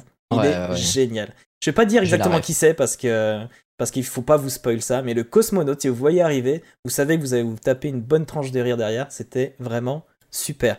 Bon, évidemment, je vais lire le, je vais lire le retour de Jen, mais comme c'est elle qui l'a choisi et qu'il y a peu de temps, je l'ai vu écrire sur Twitter. euh, il y avait un challenge sur Twitter, c'était marqué Donne-nous tes six meilleurs jeux de tous les temps, et euh, elle avait mis Coffee Talk. Donc c'est pour dire à quel point elle aime ce jeu et qu'elle attend la suite avec impatience. À savoir que Coffee Talk 2, donc la suite qui sort en 2023, a déjà euh, une démo accessible sur Steam normalement. Donc si jamais vous voulez, si jamais vous êtes curieux après le premier Coffee Talk, testez la démo. Donc elle nous a dit, euh, donc pas de voix, c'est du visual novel, euh, c'est sous-titré en français. C'est vrai qu'il n'y a pas de, il y a pas de doublage en fait. Non, J'ai pas non, non. pensé. Il n'y a pas de doublage. C'est peut-être pour ça aussi d'ailleurs que j'ai fait tous les doublages sur mon live. Ouais. euh, voilà. Mais c'était très marrant à faire. Donc on incarne un barista. Comme dans un bar, on entend et on participe aux conversations de nos clients. C'est vrai qu'on n'a pas trop dit, mais le personnage principal, c'est pas vraiment nous. Il y y a une cliente qui est habituée et qui vient tous les jours, qui travaille Mhm. dans un journal. Et en fait, elle a l'idée de euh, d'écrire un bouquin. Et au début, elle sait pas quoi faire. Et elle dire, mais en fait, ton bar là, c'est génial. Il y a tout le monde qui vient discuter de sa vie et tout ça. Moi, je vais faire des, je vais écrire des histoires. Je vais écrire un bouquin par rapport à ce qu'ils disent. Donc il y avait aussi ce truc-là, et puis il y a cette cliente qui vient régulièrement, qui est un peu une sorte de miroir à nous-mêmes, euh, quelqu'un avec qui discuter. C'est assez chouette. Euh, une ambiance chill avec musique relaxante. Dans un Seattle alternatif, c'est vrai que c'est à Seattle, et dans lequel humains, succubes, elfes, vampires, etc. sont présents. Jeu très particulier pour moi car c'est mon premier jeu streamé. Ah, d'accord Jen, c'était le premier. Franchement, c'est un, pour les streamers qui nous regardent, c'est un très bon jeu à streamer. Surtout si vous euh, vous exercez un peu au doublage, ça peut être très très très très très chouette à faire, très tranquille. Et puis comme c'est un jeu où on a le temps, on a le temps d'échanger avec euh, avec le chat et tout, c'est très chouette à, à faire en live. Un deuxième jeu arrive bientôt, donc ça j'en ai déjà parlé. D'ailleurs, le créateur euh, ah, est décédé en mars 2022. Ah, Celui qui a travaillé sur le game design et le scénario et la réalisation. Bon, bah d'accord. Du coup, vous êtes maintenant obligé d'y jouer, juste pour lui faire honneur, voilà. Je vous mets le doigt dans l'engrenage. Non mais il est bien, il est bien. Kofito qui est très chouette. oui, et puis c'est, c'est, ça se fait vite, je pense. Vous vous rendez compte quand même qu'on est deux à dire qu'on n'est pas trop dans ce genre-là, et pourtant on a quand même bien aimé. Donc c'est pour dire qu'à mon avis, il faut au moins s'y tremper un, un petit orteil. Hein, si vous avez le Game Pass, euh, Mm. pour vous c'est gratuit entre guillemets, vous avez payé le Game Pass, donc vous pouvez jouer à tous les jeux qu'il y a dedans, autant essayer. Plus c'est un petit jeu, si vous aimez bien, ce sera vite fini, vous pourrez vite passer à autre chose. C'est c'est vraiment top, très très chouette. Euh, Qu'est-ce que nous avons dans le chat? Nous avons évidemment Jen Noodle qui dit Coffee Talk, un de mes jeux préférés avec tout plein de cœur, tout plein d'amour. Euh, qui nous dit Coffee, euh, Coffee Talk est une agréable découverte, très chill. Je trouve que le jeu pourrait presque remplacer une soirée télé avec son partenaire en mode on suit les histoires des gens qui viennent dans le café. Ça peut se jouer à. de base, il n'y a pas de multijoueur, mais c'est vrai qu'avoir sa compagne à côté et euh, limite ouais, lancer ça sur une télé euh, si vous avez euh, la Xbox ou quoi, c'est vrai que c'est pas bête. C'est une bonne idée d'activité. En soirée, euh, surtout là, il y a l'hiver qui arrive. Vous vous mettez euh, dans le petit plaid, ça peut être très très bien. Euh, Yoris qui me dit euh, Je n'ai pas vu vos lives sur Coffee Talk, mais ça me fait penser à la série japonaise sur Netflix qui s'appelle Midnight Dinner Tokyo Stories. On suit un restaurateur qui ouvre de nuit et écoute des gens raconter leur petite vie de nuit un peu atypique. Ça me dit vaguement quelque chose et je crois que t'es totalement Elle est dans le super thème. cette série. Ouais. Elle est super cette série, vraiment super. Toi, t'avais- tu l'as vu en entier aussi? T'as bien aimé? Ouais, ouais, ouais, ouais, ouais j'ai adoré. Ben voilà, une petite reco. C'est gratuit. Ah, nous, on distribue les recos. C'est, Voilà. Comme ça, nous. Nous avons Duncred qui nous écrit Je trouve que le personnage principal de Coffee Talk, euh, c'est le café. Ah, oui, tu le vois comme ça. Oui, ça peut être une vision Mm. des choses. Et le Ouais. barista est juste là pour faire office de transition. À savoir une chose, on l'a, pas dit, qui peut être un détail assez intéressant. Le barista qu'on joue et auquel on donne un nom, on le voit jamais. Enfin, à moins qu'on le voit à la toute fin du jeu, je ne sais pas. Mais sinon, on le voit jamais. on est un peu. euh, on est, en fait, on voit le bar, on voit les gens qui s'assoient devant nous. De toute façon, vous avez un peu les images qui circulent juste en dessous, donc vous l'avez vu depuis tout à l'heure. Mais c'est vrai que le barista en lui-même n'a pas d'apparence. On ne sait pas à quoi il ressemble, on ne sait même pas de quelle race il est. On s'imagine humaine, mais on ne sait pas. Et euh, Captain Carotte, et pas Manette, Captain Carotte qui dit Perso, je préfère regarder en stream ce jeu, mais y jouer compliqué pour moi. Je peux comprendre euh, qu'on préfère euh, voir. Que... Bah, en soi, c'est pas trop gênant dans le sens où c'est une histoire un peu linéaire. Euh, Donc c'est vrai que qu'on soit là en train de cliquer pour avancer les, dialogues ou qu'on soit en train de regarder quelqu'un qui, lit euh, en plus à haute voix et qui fait des doublages, euh, voilà, comme moi, c'est vrai que ça peut, ça peut apporter un petit plus et pourquoi pas. Moi je sais que par exemple les Monkey Island, j'avais testé un peu à l'époque, mais j'étais pas trop dedans. En plus je crois qu'à l'époque j'avais une version anglaise donc j'ai pas trop testé. Et en fait, j'ai adoré regarder Mister MV faire les, euh, euh, les Monkey Island parce que de base, il n'y a pas de doublage et lui, il fait des doublages de qualité, il me fait marrer et, et c'était très chouette. Mais parfois, je peux comprendre qu'on aime regarder quelqu'un jouer plutôt que jouer soi-même. C'est vraiment le genre de jeu qui s'y prête bien, je trouve. Euh, et bah, suivant. Petit jeu par Splash Team. Alors, c'est marrant parce que Splash Team, je les connaissais sans le savoir. Parce qu'ils ont fait Splasher, qui est un tout petit jeu de, de Ouais. plateforme. Et en fait, je connais euh, euh, le graphiste qui a fait le personnage, et peut-être même pas mal de décors, peut-être même qu'il a fait quasiment tout. Euh, je connaissais un peu le graphiste, un petit peu. C'est lui qui m'a donné des cours d'anatomie tout à l'époque. Donc ça marrant en fait, je les connais un petit peu de l'intérieur. Ce jeu, c'est un petit jeu migneux, migneux, mignon, pardon, fait par des Français, encore à Montpellier, je crois. Ça se passe encore à Montpellier, comme Encore à. Montpellier. plein de choses qui se passent à Montpellier, il y a des, il y a des streamers, il y a tout là-bas. Et euh, ce petit jeu, ça s'appelle Tinikin.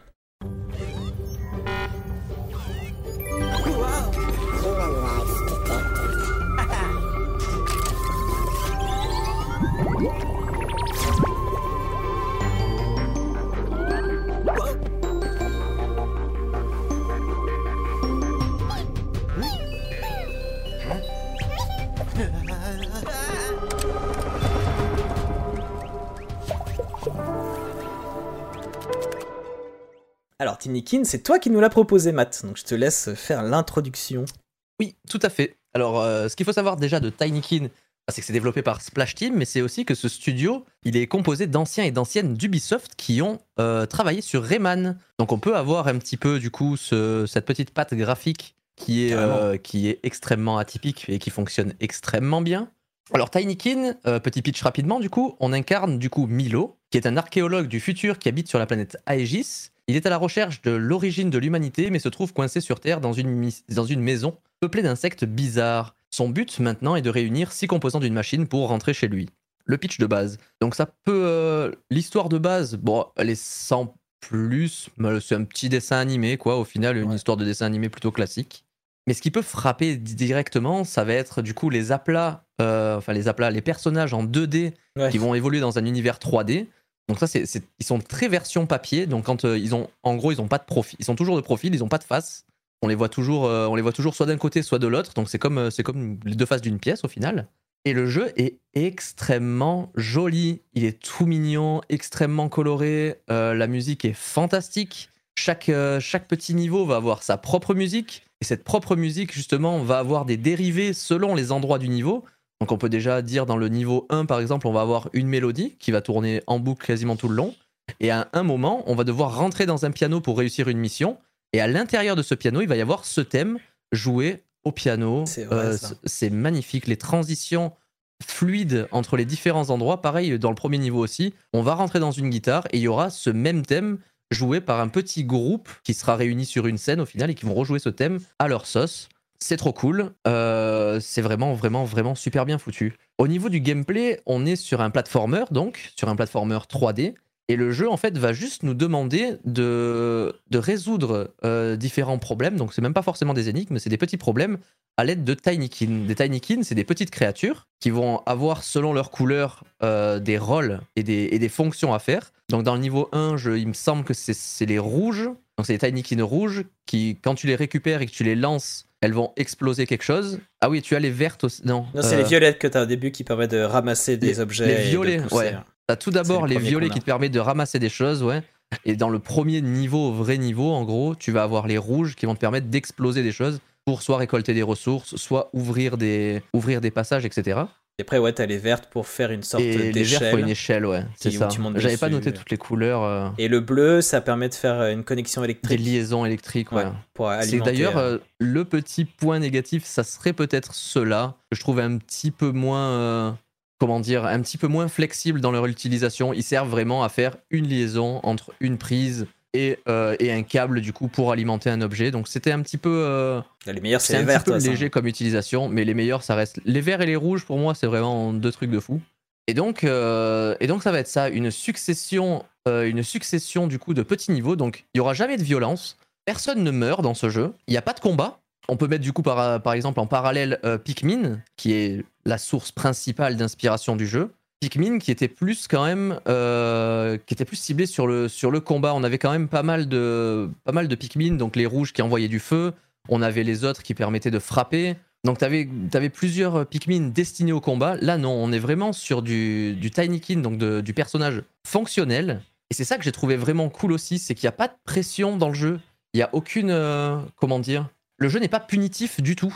À aucun moment tu vas te dire, ah là je suis mort parce que ça. Tu vas mourir peut-être une fois parce que tu t'es fait électrocuter ou que tu es tombé dans l'eau sans faire exprès. Mais je veux dire, y a, sinon il n'y a aucun risque. Le jeu est vraiment, euh, Et à ce niveau-là, est vraiment très chill quoi. c'est là qu'on voit qu'il y a une sorte de fil rouge qu'on n'a pas décidé euh, durant toute l'émission. C'est qu'on a des jeux tranquilles où il n'y a pas de gros challenge. Pour les quatre, en fait, j'y Ouais. pense. Pour les Tout quatre, c'est une ambiance pépère, un peu chill. Même two point, parce que bah, pareil, il n'y a tellement pas de Non, y difficulté. ouais, il y a pas de C'est- marrant, il a- n'y a pas de timer, il n'y a pas de. Non. On a, Tu on fais a pas décidé, rythme, mais quoi. On a vraiment. euh, Ouais. Peut-être qu'on a voulu commencer sur une première mission un peu tranquille sur les, sur les petits jeux de sans chill, prendre je de risques. Bon, après, je sais pas, selon la sortie de Moonscares, autant j'aurais parlé de Moonscares parce qu'il y a des choses à dire aussi, mais bref. Hmm. Je pense que c'était quand même, euh, pour moi, le jeu qui m'a le plus marqué. Ça restera quand même Tinykin de par, euh, de par sa, son accessibilité déjà. Je pense qu'il est jouable par énormément de personnes. Le gameplay n'est pas compliqué. Il y a un bouton pour jeter les Tinykin, un bouton pour sauter. T'appuies deux fois sur sauter, t'as une petite bulle au-dessus de la tête et tu peux planer. Voilà, globalement, t'as le gameplay quoi. Ah oui, non, t'as le petit, euh, le petit coup que j'ai trouvé super sympa de, de- pour te déplacer plus vite. Tu as un petit savon que tu jettes sur le sol et tu surfes sur un savon en fait. Et c'est super, super, super bien foutu. Les petites idées en fait dedans qu'il y a, euh, des mécanismes que les, les insectes ont développés, tout ça, je trouve ça super intéressant. Mais il y a aussi le gros truc, c'est toutes les références qu'il y a placées dans ce jeu, c'est énorme. Chaque petit, euh, chaque petit insecte PNJ du jeu, en gros, ils vont avoir soit des noms, soit des lignes de dialogue euh, prises de films, séries ou jeux vidéo issus de la pop culture de ces, ces 10-20 dernières années. T'as des petites scénettes de Doctor House, t'as des petites scénettes de plein d'autres trucs. Enfin, c'est Big assez Deal. fou, hein. Big deal avec Et- Vincent ah oui, Lagaffe. il y a le Big Deal aussi, ouais. Ah, et je peux te dire que j'ai chanté Il est beau le lavabo en live. hein. Ah bah, c'était mérité, c'était Ah ouais. obligatoire même. Ah, il fallait qu'on passe. que- euh, C'était pour la Je culture c'était impossible. C'était très Alors, important. Dans les trucs aussi un petit peu négatifs, euh, il y a juste les quêtes annexes. Les quêtes annexes qui sont bah, toujours les mêmes en fait, de niveau en niveau, c'est toujours les mêmes quêtes annexes. Récupérer un certain nombre de trucs, euh, devoir les ramener à un autre PNJ. Enfin, c'est toujours, toujours exactement les mêmes quêtes annexes. Donc euh, aussi résoudre le. Je crois que c'est un puzzle, je crois qu'il faut résoudre ou enfin des trucs En comme fait, ça. c'est c'est un jeu qui est très très 3D platformer au point que en fait les quêtes annexes Ouais. c'est une excuse pour faire de l'exploration euh, dans de la 3D platformer. C'est vraiment Ouais. pour te pousser à aller à l'autre bout euh, de, de la carte alors qu'en soi si tu voulais faire la quête principale tu pourrais aller seulement à certains endroits et puis basta. Vraiment pas obligé, ouais. Pour le coup, c'est pour le coup, c'était un petit peu ça qui est dommage. Mais bon, au moins, ça force un petit peu l'exploration à tel point que je suis allé chercher. On peut, on peut trouver de la, je sais pas ce que c'est, c'est de la résine ou du pollen ou je sais plus ce que c'est comme, euh, comme substance. Et si tu ramènes un certain nombre de cette substance à un type, tu peux améliorer ta bulle. Et le Donc pollen, la bulle ouais. qui te permet de planer un peu plus longtemps. Mais donc, t'es pas obligé de tous les récupérer. Avec un certain nombre, tu peux avoir ta bulle niveau maximum. Mais si tu as envie de pousser le truc et récupérer tous les petits morceaux de pollen, ce que j'ai fait, tu en trouves à des endroits, mais Ouais, ils ont réussi à les planquer ouais. dans des petits coins et tout. C'est super bien foutu. T'es passé devant mille fois, mais tu les as pas vus. Et c'est plutôt, c'est plutôt vachement bien foutu. Ça te pousse vraiment à l'exploration. Et malgré ça, euh, je crois qu'avec tout, en ayant tout trouvé, j'ai mis quelque chose genre, euh, genre 11 ou 12 heures pour terminer le jeu à 100% avec tous les collectifs. Ouais, c'est encore quoi. un petit jeu hein, clairement. Donc le jeu n'est pas super long, hyper agréable. euh, le gameplay est super cool. Le feeling Pikmin qu'on ressent vachement bien, donc un petit peu de nostalgie dans le truc. euh, des refs bien placés, plus ou moins marrantes selon, euh, selon le personnage. Donc non, vraiment la très très bonne surprise pour moi, ça a été Tinykin cette année, euh, même globalement au niveau de l'indé. Ça a été une excellente surprise cette année, je trouve. Mm, Clairement, c'est vrai que bon. On a parlé de Pikmin. Honnêtement, la référence à Pikmin, comme tu disais, c'est le fait d'avoir des bestioles qui nous suivent et qu'on les balance et que selon la couleur, ils font un effet. Mais c'est vrai que c'est pas du tout un Pikmin. Il faut vraiment pas partir dans cette idée de Ah dire non, non. euh, je vais Par jouer à un contre. Pikmin. euh, Il y a Pikmin 4 qui sort bientôt. En attendant, je vais faire Tinykin. C'est un très bon jeu, allez-y, mais c'est pas un Pikmin. Un Pikmin, T'as- ouais. Aussi un système de, de temps, il y a quand même un temps limite avant de, Oui. de vite faire. Il y a un système jour-nuit, il y a des choses comme ça. Et euh, là, on n'est pas du tout là-dedans. Le, le- le- le Pikmin, c'est juste des bestioles qui servent à faire quelque chose et on en a un certain nombre et il en voilà. faut un certain nombre. On en est vraiment pas plus loin que ça. s'arrête là. L'inspiration euh, s'arrête là, ouais. Et du coup, comme tu dis, c'est un platformer 3D. T'as bien fait, enfin, à mon sens, t'as bien fait de le présenter comme ça parce que c'est avant tout ça et tout est basé là-dessus. Et, euh, et c'est un pari qui est gagnant parce qu'ils le font super bien. C'est-à-dire que le skate savon, il est agréable comme tout à, à jouer. On glisse, si on saute avec, il y a une petite animation de flip et tout. Euh, on est récompensé dans tout ce qu'on fait parce que déjà c'est joli, comme tu disais. C'est extrêmement mignon. Donc même les animations du personnage, on a envie de le faire sauter avec son skate savon. On a envie de glisser sur toutes les rambardes et tout. Donc euh, pour ça, c'est vraiment extraordinaire. Euh, Peut-être la chose qu'on n'a pas trop parlé, c'est euh, l'univers. Donc on- comme tu dis, on parle d'une, on parle Ah d'une ouais. certaine planète et on arrive euh, chez un être. En fait, il cherche des, Terre, humains ailleurs, mais en fait, le, le- quand il arrive sur, sur Terre, il se rend compte que lui, il est tout petit. Lui, il est tout petit, et les humains sont très grands, et du coup, on se balade bah, dans une maison, mais nous, on est tout petit. Donc c'est un thème qu'on a bah, dans Grounded, dans It Takes Two. Enfin, c'est un thème qu'on aime bien en général, qui fait toujours plaisir à jouer. Donc euh, la première pièce, c'est le salon par exemple. Et le truc que je me suis dit en arrivant dans le salon, c'est waouh, je sais pas où aller. c'est trop grand, il y a Ouais. trop de trop d'endroits où Au aller. Qu'est-ce qui se passe. Et euh, je trouve que le premier niveau, euh, c'est un peu dommage d'avoir fait ce premier niveau comme ça, parce que je trouve que les niveaux 2 et 3, je crois que j'ai pas fait la suite encore, ils sont un peu mieux pensés d'un point de vue exploration, dans le sens où euh, le deuxième, par exemple, est très vertical, ce qui fait qu'on est, on n'a Hmm, pas une grande salle ouais. où on peut aller partout. Il faut d'abord finir le rez-de-chaussée et ensuite doucement on va pouvoir monter dans les étages parce que on aura petit à petit euh, les, les tinikins verts qui nous permettront de faire les échelles. Et du coup, on est, on a moins ce côté euh, tête qui tourne de pas savoir où aller quoi. Et euh, le premier, c'est on nous balance un peu trop, je trouve, dans le dans le truc. Donc il faut il faut soi-même se décider. Bon bah là, je vais aller sur le piano ou là, je vais aller au niveau de la télé quoi. Mais bon, c'est pas un gros défaut, Bah, mais j'ai moi, c'est c'est ce que j'ai aimé, justement, cette liberté de te dire. Bah, écoute, Ouais, mais quand t'arrives dans le jeu, que t'as pas encore toutes les mécaniques, normalement les tutos, même dans les, euh, dans les mondes ouverts, même dans les GTA, t'as toujours une sorte de porte d'entrée un peu, euh, un peu serrée, et après t'as l'entonnoir comme ça, ça agrandit. Et J'ai l'impression que l'entonnoir il a grandi un peu vite. J'ai eu un peu ce sentiment-là, mais en vrai, on n'est pas perdu, surtout qu'il y a un système aussi où on peut mettre comme des jumelles. Et on peut voir Ah, un oui. peu au loin, et euh, surtout les, les personnages importants pour l'histoire ou pour le pollen par exemple qu'on doit ramener, euh, ils apparaissent, t'as une bulle, euh, une petite bulle du mec qui parle et qui dit Hey, je suis là. Et du coup, on, franchement, on peut pas être perdu. Malgré le, le fait que ce soit Mhm. un peu grand et tout ça, on peut vraiment pas être perdu.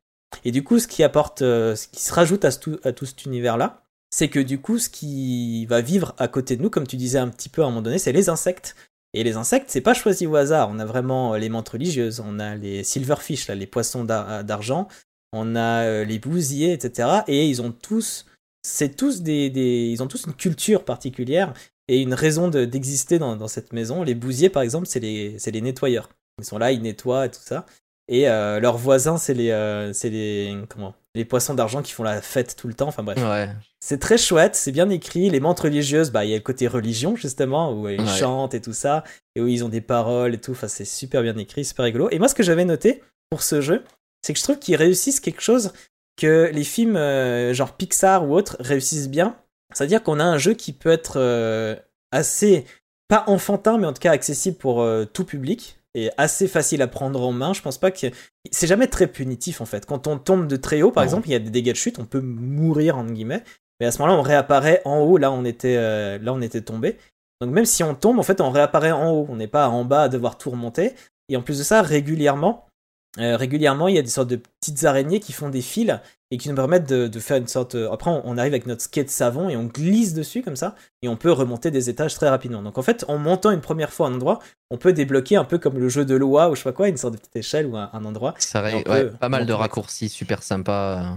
Donc pour dire que ce jeu est assez accessible et euh, assez facile à prendre en main, il n'y a pas vraiment de mort, ça n'existe pas, donc c'est pas punitif. Donc je trouve que les enfants pourraient très bien s'amuser sur ce jeu. Ce jeu, ils pourraient même adorer, je pense. Euh, juste la gestion de la 3D qui, quand on n'est pas habitué, mais voilà. Mais par contre, là où c'est quand même adulte, euh, bah, comme dans les films Pixar, c'est dans les références, comme tu disais. Il y a beaucoup de références à la pop culture qu'un enfant va peut-être passer complètement à côté. Euh, mais nous, bah, c'est notre petite, c'est notre petit biscuit à la fin. On... Moi, il y a vraiment plusieurs fois, je me suis dit, ah, j'ai envie d'explorer plus loin parce que je vais avoir des lignes de dialogue et ça va me faire marrer. Et je vais comprendre la ref ou pas et tout ça. Et je trouve que c'est euh, l'un des trucs qui nous récompense de l'exploration. Il y a plein d'autres choses, Mm. comme le fait de ramasser le pollen ou des choses comme ça. Mais euh, ouais, c'est- c'est- il y a plein de petits trucs comme ça qui nous donnent envie de de- d'explorer à gauche, à droite. Et c'est ça aussi qui donne aussi cette, cette impression de, quand on arrive dans la première pièce, de un peu la, la tête qui tourne parce qu'en fait, t'es attiré partout.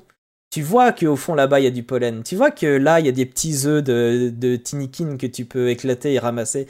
Et tu vois tout ça en même temps. Il faut vraiment faire un choix. Tu dis bon là je vais sur le- la guitare et je verrai le reste plus tard. Ouais, ouais, ouais. euh, c'est très très chouette. Arriver à compartimenter soi-même sa partie, ça va être euh, une des, un des gros morceaux du jeu, quoi. Et encore, c'est plus, voilà, c'est un peu moins le cas des autres niveaux parce que le deuxième, donc c'est assez vertical, et le troisième, il y a un peu deux pièces. Je vous en dis pas plus que ça, mais il y a un peu Ouais, deux ouais, pièces. ouais. Donc il y a une première qu'on fait assez rapidement, et ensuite la plus grande, et donc déjà ça, ça coupe l'exploration en deux, et je trouve que ça, ça donne moins la tête qui tourne, quoi. Euh, Qu'est-ce que j'avais noté d'autre? Euh, Ouais, les cinématiques sont adorables. À chaque fois qu'on trouve un nouveau ouais, Tinikin, cinématique trop cool. à chaque fois qu'on trouve un nouveau Tinikin, il y a une petite, euh, une petite animation. De toute façon, l'animation, vous l'avez vu euh, dans la bande-annonce que j'ai mis au tout début. Vous pouvez savoir la qualité, et même la musique, hein, la musique de la bande-annonce. même ça tourne là, juste en dessous, là, c'est Voilà. le genre de cinématique qui. Exactement.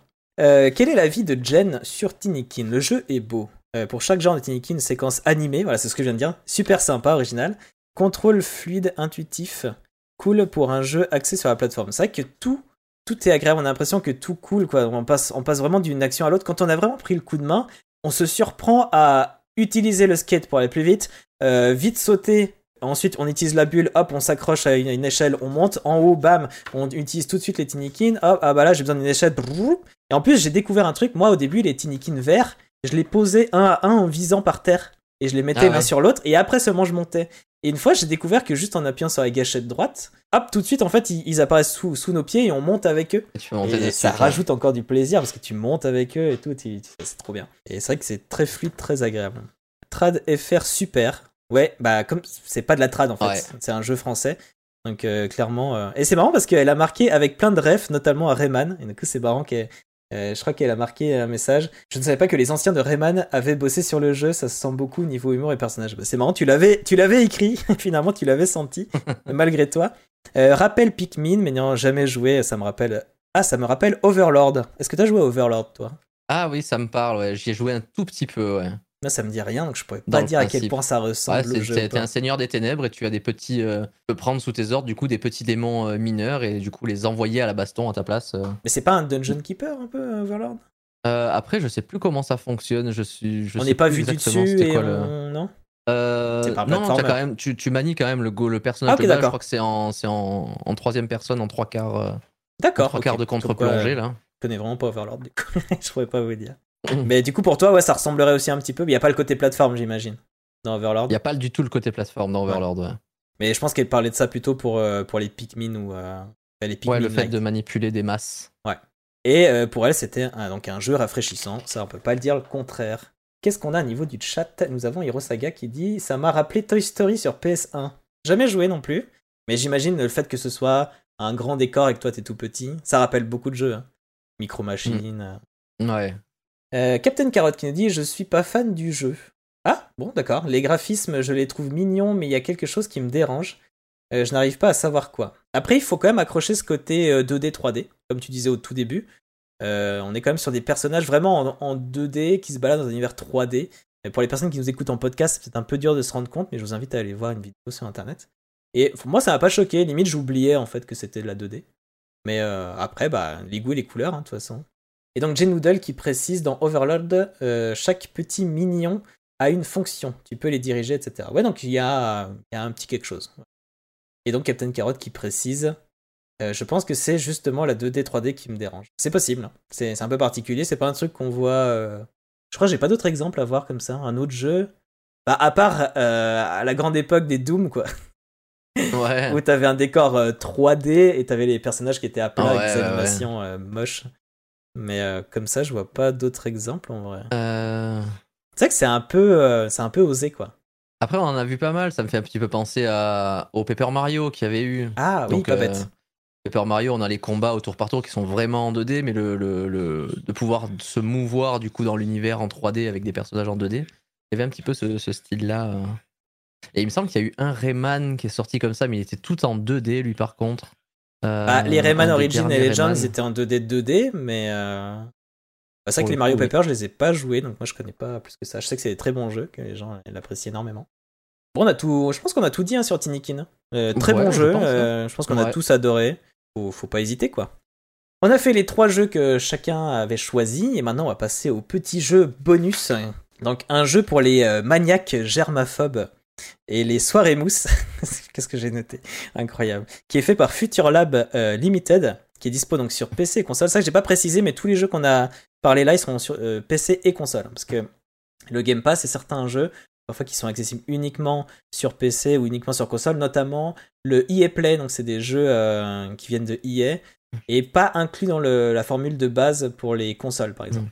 Donc il y a des choses comme ça parfois, où c'est toujours bien de préciser. Euh, c'est un jeu qui peut vite pour être addictif, addictif, mais enfin ça dépend pour qui. Je veux évidemment parler de Power Wash Simulator.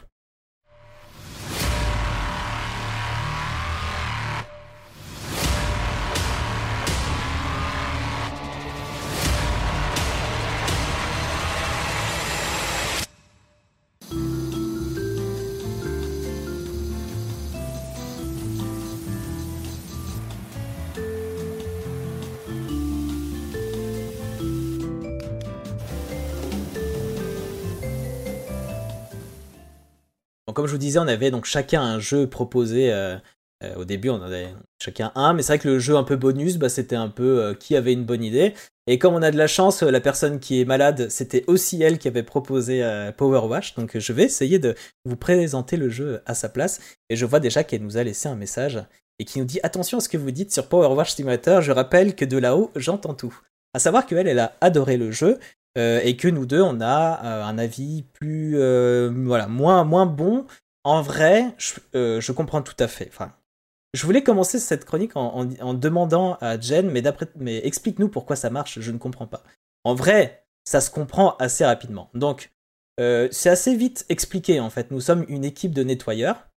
On nous euh, montre euh, soit un véhicule, soit un lieu à nettoyer, et on est en vue première personne, FPS. Sauf qu'au lieu de, tuer des ennemis et des monstres et des démons, on va tuer des germes et nettoyer la, mousse qui s'est qui s'est ajouté au fil du temps.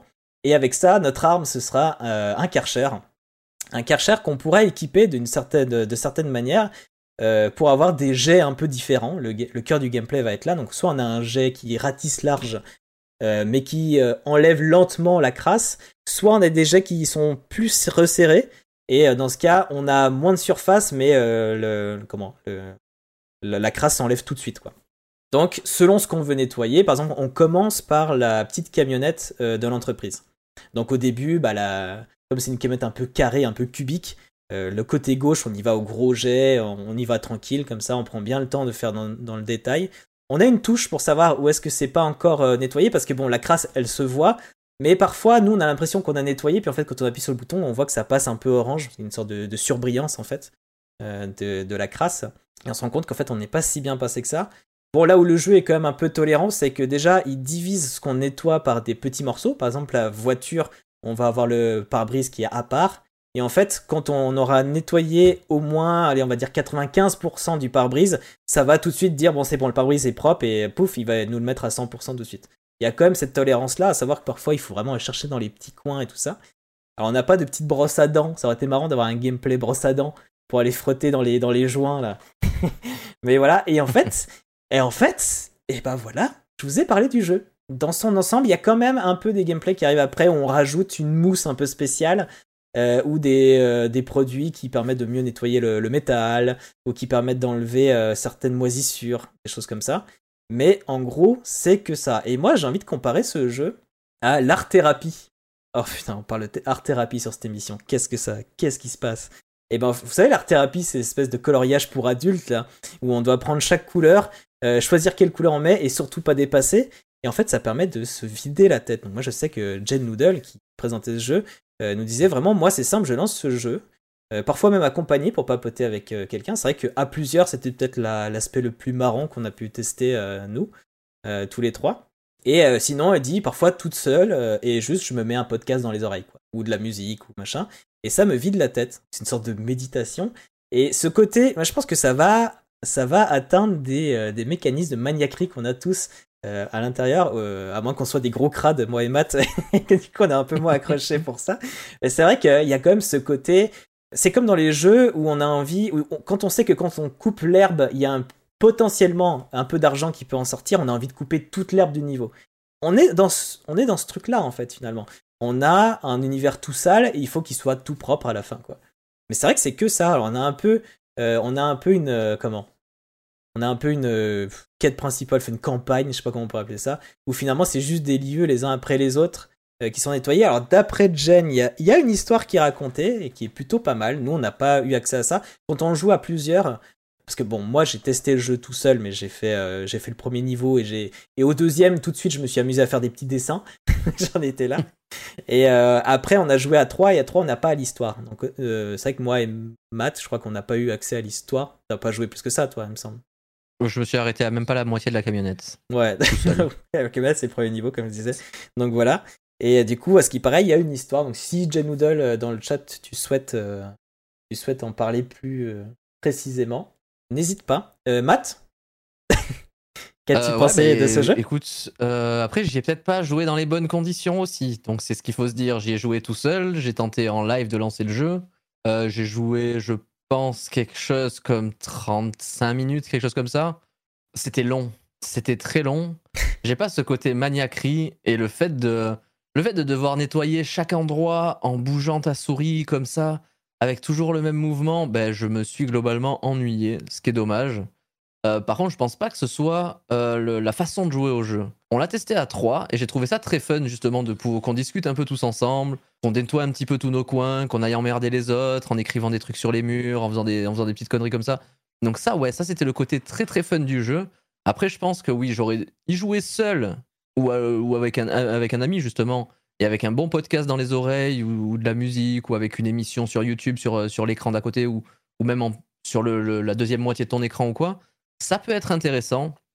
Euh, par contre, je sens quoi là, moi c'est pas un jeu pour moi, ça me ça me stresse énormément en fait. Je je Oh. saurais pas dire pourquoi. Ah ouais? Ça me ça ça me stresse stresse énormément. Ouais, je sais pas. parlé le- d'art thérapie, le normalement c'est plutôt l'inverse, c'est fait pour se bah détendre. voilà, vrai que mais le fait d'avoir le même mouvement répétitif pour, euh, pour nettoyer un seul mur et de te dire ah ça y est le mur est nickel, tu regardes derrière toi, t'as 10 milliards de fois ça à faire, bah euh, non. Enfin, moi c'est quelque chose que c'est quelque chose qui m'attire pas. Après je comprends que ça peut ça peut poser, ça peut être sympa.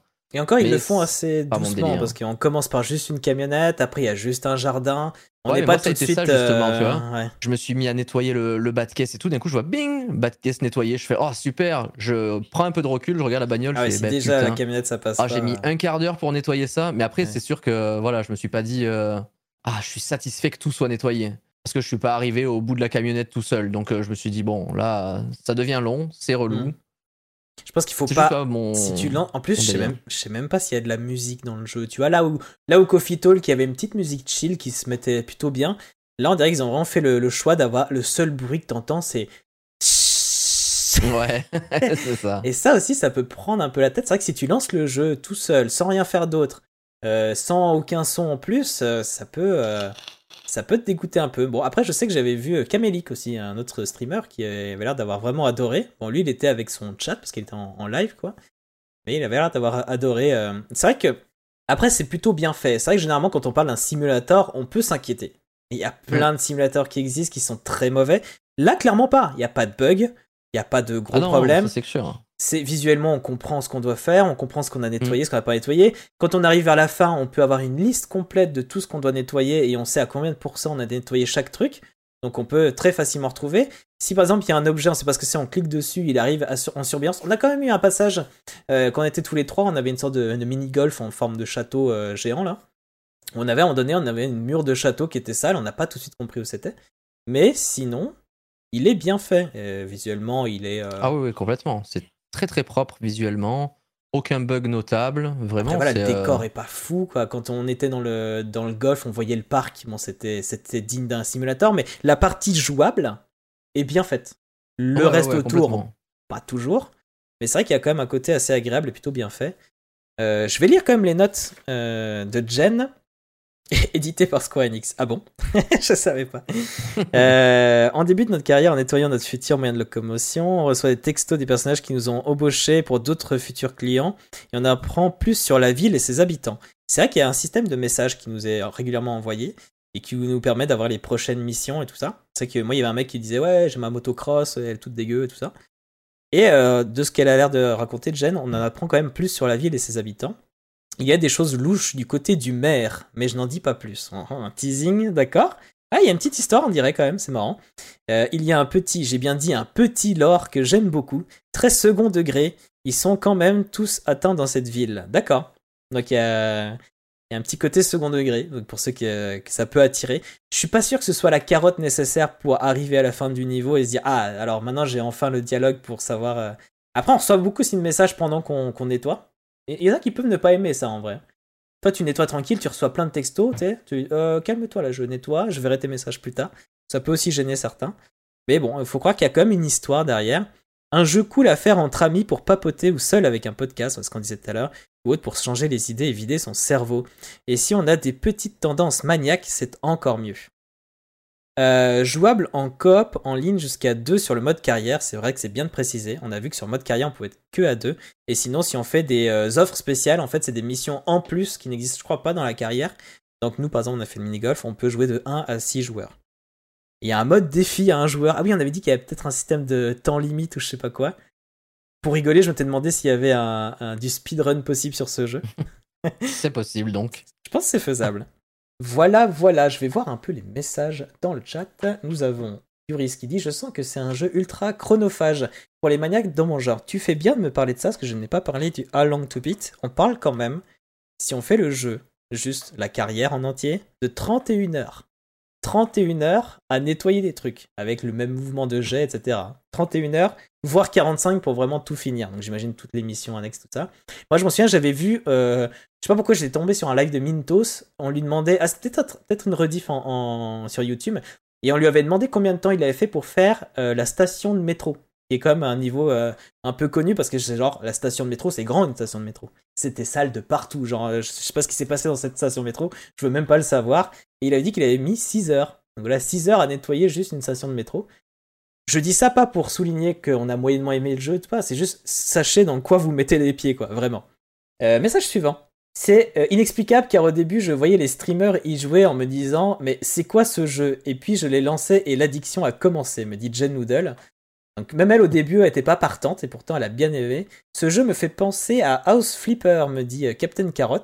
Bah il y avait de ça, hein, c'était la même vue un peu première personne. Euh, sauf que House Flipper c'était dans le bâtiment, donc t'avais euh, avais quand même pas mal de choses différentes à faire. Là on a quand même la même action tout le long du jeu. Hein. Pour moi c'est la grosse différence avec House Flipper. Noodle qui nous dit Au fur et à mesure des missions, on a des SMS des habitants en rapport avec la mission ou non. Il y a une petite trame de fond. Euh, le chat du maire a disparu. Le maire est pas forcément clean non plus, les habitants sont un peu tous excentriques. D'accord euh, Dunkred qui répond à Captain Carrot en disant Je préfère House Flipper de mon côté, il y a plus de choses à faire, et le côté décoration d'intérieur, un vrai bonheur. Voilà. C'est vrai que c'est pas le même thème, et comme je disais, il y a plus de choses à faire, donc je peux comprendre qu'on préfère euh, House Flipper. Captain Carrot qui dit Je n'ai pas essayé Power Wash, mais House Flipper pour ma part est très très bien et surtout relaxant. Donc il y a déjà un peu ce côté relaxant qu'on retrouve en effet dans, Power Wash. Je le lance une à deux fois par mois juste pour me détendre. Mais c'est vrai que c'est un jeu qu'on a envie de tenter parce qu'on le voit beaucoup chez les streamers. Et je pense que c'est un très bon jeu de streamer. Tu vois, c'est pas forcément un très bon jeu. Après, il faut savoir si on aime ou pas. Mais je pense que c'est un très bon jeu de streamer parce que tu as le temps du coup de, discuter, voir le chat, et même t'as envie. T'espères vraiment qu'il y a des gens qui vont faire parler dans ton chat pour pouvoir avoir autre chose à faire que nettoyer. Je pense qu'il y, a aussi un peu de ça. Euh, Power Wash m'énerve, le, le côté maniaque me rend fou, dit Dankred. Donc, tu vois, t'es pas, pas le seul, Captain Manette, à être fou de ça. C'est sûr. Hein. Il y a du speedrun sur le jeu avec plusieurs catégories. D'accord. Ouais, je suis sur, euh, sur speedrun.com là. Ah, c'est vrai hein. ah, J'aimerais bien voir une vidéo, je serais curieux. Ah bah là, le speedrun avec le, meilleur équipement pour le, van, c'est 25 secondes. 25 secondes? Ah ouais, pour eux, euh, ils sont pas... G, quoi. Ils sont pas à 31 heures. Ah oui, parce qu'il y a ça aussi. Au fur et à mesure, on peut avoir du meilleur matos et avoir des jeux de plus en plus forts. Ça, j'ai pas trop connu non plus. Je suis pas allé assez loin dans la carrière. Euh, Jen qui nous dit J'ai beaucoup d'heures et j'ai pas encore tout vu. bah ouais, c'est marqué 31 heures et 45. Mais après, bon, chacun prend son temps et tout. Hein. Oui. Là, c'est vraiment le genre de jeu où c'est un peu dur de dire combien de temps ça dure en vrai. Chacun un peu un rythme différent. Moi, par exemple, Stray, on n'arrêtait pas de me dire, ouais, 6 heures, c'est plié. J'ai fouillé un peu partout, mais j'ai pas forcément tout eu. J'ai quand même mis euh, plus de 9 heures à le finir, parce que j'ai voulu prendre mon temps et, le savourer. 31 heures que vous pourriez passer à nettoyer votre logement, me dit Linou. très, très bon argument. Euh, faites le power wash chez vous plutôt que dans les jeux vidéo. Et là, pareil, hein, vous mettez un petit podcast. C'est déjà vous, pas mal. Hein. Ouais, vous passez l'aspi chez vous, ça marche tout aussi bien.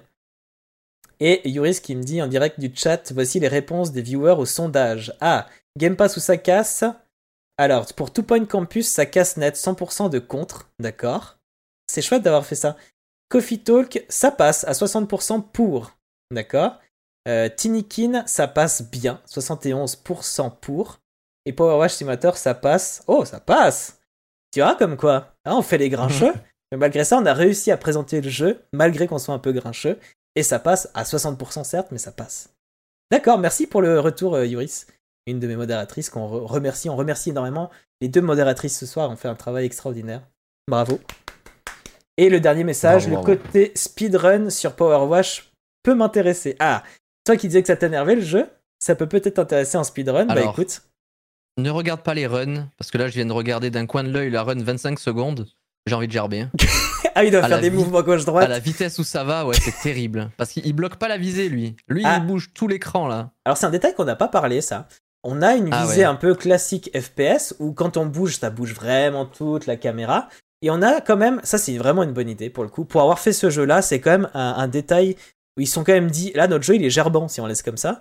Du coup il y a quand même un bouton qui Complètement. permet, qui permet euh, de, comment, de bloquer la vue et du coup après c'est le jet qui se déplace sur la caméra.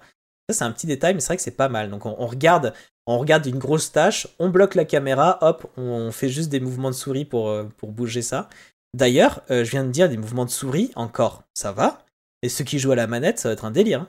Je, Ah ouais, ouais, ça doit être horrible. je veux pas le tenter à la manette. hein. Oh, le temps qu'il faut. Ah, importe, peu importe de quoi ça parle, un FPS à la manette, c'est non. Je suis un peu d'accord, mais est-ce qu'il y a une aide à la visée? Sur Powerwash Je non. serais curieux. Non, je pense pas. du coup, ça doit pas être. euh, Mais bon, il est disponible sur, disponible sur console, donc euh, tentez-le et vous nous ferez un retour. Euh, moi, j'y ai joué clavier souris, hein, clairement. Et il y a aussi un petit truc qui est chouette. moi, au début, je savais pas, et je laissais cliquer. À chaque fois que je voulais de l'eau, je laissais cliquer sur le clic gauche. En fait, si on appuie une seule fois sur le clic droit, ça permet d'avoir le jet d'eau tout le temps. On n'est pas obligé de les garder cliqués, parce que sinon, il y a moyen de se faire mal à la main. Il y a encore d'autres messages qui tombent. Jet Noodle qui dit Je ne joue qu'à la manette. Mais non, t'as joué à la manette à ce jeu-là? Ah ouais Non, mais Jet Noodle, elle est- c'est une, extraterrestre, quoi. Et donc, qui nous dit Il y a plein de jeux que je n'aime pas euh, jouer de manière normale, mais qui m'intéressent en mode speedrun, car il y a une autre dimension qui s'ouvre. C'est intéressant, Complètement. clairement. Mais euh, bon, on va voir les vidéos, à ce qui paraît, c'est. Faut pas avoir trop mangé juste avant, quoi. Ah, c'est vénère, hein. c'est très vénère. Euh, eh ben écoutez, on arrive à la fin de cette émission. Mais avant ça, j'aimerais savoir, mon cher Matt, est-ce que tu as des choses de prévues pour le mois d'octobre? Euh, non, rien de prévu euh, particulièrement pour euh, le mois d'octobre, du coup. Éventuellement, des peut-être des futures sorties de jeux, donc Plague Tale, Requiem, qui va être à mon avis un gros, gros, gros morceau. Mais non, sinon rien de particulier. J'aimerais bien si on force sous la contrainte de faire Dark Souls 2, mais bon, c'est pas, Fais, fais euh, c'est pas prévu. comme moi un truc avec un certain nombre de points à dépenser sur ta chaîne. Puis si... Je pense que c'est ce que je vais faire, ouais, avec Ouais. des subs. Moi, moi, c'est ce qui est arrivé. D'ailleurs, je vous remercie d'avoir euh, payé assez pour que je joue à Resident Evil 2 Remake. Ce sera sûrement, bah, du coup, comme on parle de l'actualité, ça va sûrement arriver chez, sur ma chaîne durant le, le mois d'octobre. Et ouais, tu fais bien ouais, de parler de, de- des jeux qui sortent, bah, notamment, comme tu disais, euh, Plague Tale qui sera aussi sur le Game Pass. C'est plutôt cool. Ouais, Plague Tale. Il y a Scorn aussi qui m'intrigue beaucoup. Ah, moi aussi, mais ouais. Et les premières vu- images qui sont tombées, Je l'ai vu un peu tourner aussi. J'ai vu des gens jouer à la, à la bêta ou à l'alpha, je sais pas, à la bêta, je crois. Ouais. Euh, ça a l'air d'être beaucoup du mouvement en fait. hein. Ça va être un. C'est en FPS, on va juste avancer dans des, dans des salles couloirs et résoudre des énigmes, donc euh, je sais pas. mais c'est surtout résoudre des énigmes. Je pensais que c'était un FPS shooter euh, à la Doom. Mais je en fait- pensais aussi que ça allait être un petit peu, euh, un petit peu, plus, un petit peu plus vénère, mais euh, étant donné le, le choix quoi, du, du truc. De Et toute puis façon, oui, il y a Ion Life aussi Ouais. qui, qui, qui me tente pas mal aussi par les euh, par le co-créateur du coup de Rick et Morty qui sera Oh. sur le Game Pass avec les armes les armes parlantes là. ah, ah oui, ce truc délirant. Le jeu là. qui avait l'air extrêmement chiant. Ah mais ça ah je crois ouais. que ça sort qu'en décembre, ça sort en décembre ça. ouais, parce que lui, il a l'air complètement. Euh, mais ça Taré. je, je me ça j'ai bien envie de tester. Ouais. Bah, euh, je sais plus ce qu'on disait tout, tout à l'heure. On parlait de quel jeu juste avant? On parlait oui, de Scorn. Scorn, ce qu'ils ont réussi, c'est le visuel. Quoi. Si on a envie de voir que donnerait un jeu si Giger avait fait le design, euh, c'est ça quoi. C'est donc Giger, pour ceux qui ne le savent pas, c'est les- euh, un artiste qui est mort il y a pas si longtemps, il y a quelques années, euh, qui est suisse, enfin qui était suisse du coup, et qui est très connu parce qu'il a fait le xénomorphe, donc l'alien dans Alien, ainsi que tous Ah les oui. décors du premier Alien. Donc des formes très, voilà, très, comment dire ça en, en 18 plus. Euh, Après ce qui me fait un peu peur aussi c'est que la DA se rapproche du jeu qui s'appelle Agony. Euh, je sais pas si vous en avez entendu ah, parler à une époque. jeu, Agony. Le jeu avait l'air magnifique, les annonces, tout le monde était chaud par rapport à la DA et. J'espère que c'est pas ça. Finalement, c'est une catastrophe. J'espère que c'est pas vraiment ça. une catastrophe. Mais ouais, j'aimerais bien tester Scorn euh, bas. Bah euh, moi Scorn, après, en sortie, fin du mois, le, en plus le 28, le même jour, il y a deux jeux qui m'intéressent énormément parce que c'est deux licences auxquelles je joue pas mal, même beaucoup. C'est euh, Bayonetta 3, mais ça je pense j'en parlerai plutôt pour le mois de novembre du coup, je recherche de jouer pendant le mois de novembre, que pour le 28 c'est vraiment la toute fin. Par contre il y a aussi Call of Duty Modern Warfare 2. Euh, S'il y a bien un jeu compétitif auquel je joue, c'est Call of Duty, surtout que c'est un moment particulier avec mon meilleur ami et tout ça. Et lui, ce qui est intéressant, c'est que du coup, une semaine avant, on pourra déjà jouer à la campagne. Donc c'est possible que ça tombe durant le mois d'octobre, c'est pour ça que j'en parle. Et euh, je crois que c'est à peu près, c'est comme toi, il n'y a rien de prévu à part euh, ça. Et évidemment, début novembre, on se retrouve pour euh, Game Pass où ça casse, évidemment. Euh, Est-ce que tu as une reco? Une recommandation, un truc qui serait en dehors du Game Pass? Ça peut être un jeu, un film, n'importe. Bien sûr, alors ça sera un jeu, bien évidemment, c'est Dome Keeper. Euh, Dome Keeper, petit jeu indé qui a, qui a bien fait parler de lui, étant donné que au moment de sa sortie, le lendemain, ils en avaient vendu un million d'exemplaires, Oh, ce qui est gargantuesque. Alors le jeu a un principe très simple, c'est un roguelike, où on va devoir creuser, donc avec une, une petite foreuse, quoi, trouver des ressources, ramener ces ressources à la base et améliorer notre base pour résister aux divers, euh, aux divers vagues d'aliens qui arrivent. Et plus on va creuser profond, plus on va, on va trouver des sortes de- d'interrupteurs qui vont nous permettre d'ouvrir un sas pour avoir un artefact. Et une fois qu'on a cet artefact, on ramène l'artefact tout en haut. Et voilà, globalement, c'est ça le but du jeu. Une fois qu'on a ramené l'artefact tout en haut, on doit survivre à la dernière vague. Et une fois la dernière vague, la run est terminée. Mais alors là où c'est super intéressant, c'est qu'on a bah déjà la musique est magnifique. Et donc, on va, et donc, chaque ressource va nous servir à, à, à, augmenter, à améliorer dif- différents trucs. Donc, soit notre dôme qui vont le rendre plus résistant, avoir une petite attaque euh, qui permet d'électrocuter ceux qui sont en contact, ou alors euh, augmenter le bouclier. Mais on, on peut aussi. euh, on a un laser d'équipé dessus, donc le laser, on peut l'améliorer aussi. On peut améliorer son personnage, donc pour euh, avoir des, des, un jetpack qui va un peu plus rapidement, donc pour pouvoir descendre plus loin, plus profond. Une fois arrivé à un certain endroit, ça va être dur de miner, donc on va devoir augmenter notre foreuse petit à petit. Donc Ouais, on va devoir faire des choix. euh, Voilà, mais on va devoir faire des choix parce qu'on est toujours limité dans le temps entre le moment où on va creuser et le moment où la vague arrive. Donc ça dépendra un petit peu de notre, de notre gridness, on va dire, pour le fait de euh, est-ce que du coup on ramène ces ressources qui est en bas ou est-ce qu'on remonte vite pour aller euh, sauver notre, notre peau? On sait pas. Donc voilà, le jeu, très très bonne surprise. Encore un jeu de la drogue, euh, de l'addiction totale. Ouais. Bah, les Le, roguelites, le euh, jeu est incroyable, le pixel art est magnifique et ça fait peut-être un an que je l'attends et je trouve le jeu euh, vraiment vraiment super. Ok, super. Euh, Voilà. Je vais voir euh, donc Jen Noodle qui nous a envoyé des messages. Euh, oui, pas mal de stream horreur avec la team Indie Night Fever. Donc ça, c'est ce qui sera prévu euh, sur la chaîne de Jen Noodle. Donc n'hésitez pas encore une fois à aller suivre Jen et Matt, évidemment. Euh, les liens sont possibles euh, directement dans le chat si vous tapez la commande guest. Oui, pas mal de stream horreur, donc je disais, et des démos d'horreur lors du Steam Neo Fest de la semaine prochaine en coop Ah oui. et la dernière semaine d'octobre sera consacrée aux jeux d'horreur ainsi aussi en coop. Ah tu, tu te fais euh, bah maintenant c'est Halloween hein. Et ouais. Et ouais, le octobre c'est Halloween donc euh, je comprends l'idée de, de faire que du jeu d'horreur. Bah moi aussi. Alors normalement je suis pas très jeu d'horreur mais j'aurais mon Resident Evil. Cha- chacun son niveau d'horreur, OK? Il y a, pas de jugement. et pour les quoi, sorties 15 heures, je crois. C'est 15 heures de jeu, je crois. euh, Resident Evil, peut-être un peu plus court. Ouais, je suis pas sûr de le faire en entier, hein. vous me connaissez Je crois sur que la, la chaîne, je suis première- pas du genre à finir je les crois jeux. que la première run, j'ai mis moins de 10 heures, quelque chose comme ça. D'accord. Mais bon, moi c'est de la découverte. Je l'ai eu pour pas cher sur un Humble Bundle avec tout plein d'autres jeux euh, Resident Evil. Je me suis dit si j'ai envie d'en tester un, ce serait lui. Donc, euh, donc voilà, j'ai hâte en vrai. J'ai j'ai vraiment hâte parce que je l'ai connu euh, le, le 2 il y a longtemps euh, sur PlayStation et tout et c'était très chouette. Ce avons? Pour les sorties, il y a Unusual Findings de le 12 octobre, un point and click dans une ambiance Stranger Things Ah oui. dont j'avais testé la démo et que j'avais adoré.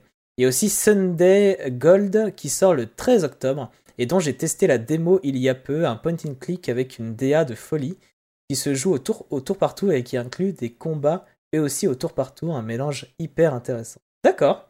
Bah, merci Jen Noodle pour tes retours. J'ai cru lire euh, dans tes notes que tu voulais faire une reco, à savoir le dernier Monkey Island. Alors c'est vrai que euh, j'en ai parlé un peu de Monkey Island tout à l'heure, euh, à savoir que les deux premiers Monkey Island ont été faits par euh, le même monsieur, je ne sais plus comment il s'appelle. Et ce qui est vraiment intéressant, c'est que du coup, les autres Monkey Island, c'est pas lui qui les a fait, et du coup, tout le monde, bon, ont bien aimé, mais c'était pas pareil parce que c'était pas lui qui était à la barre et tout ça. Et puis même, tout ça, c'est des jeux qui sont un peu vieux maintenant.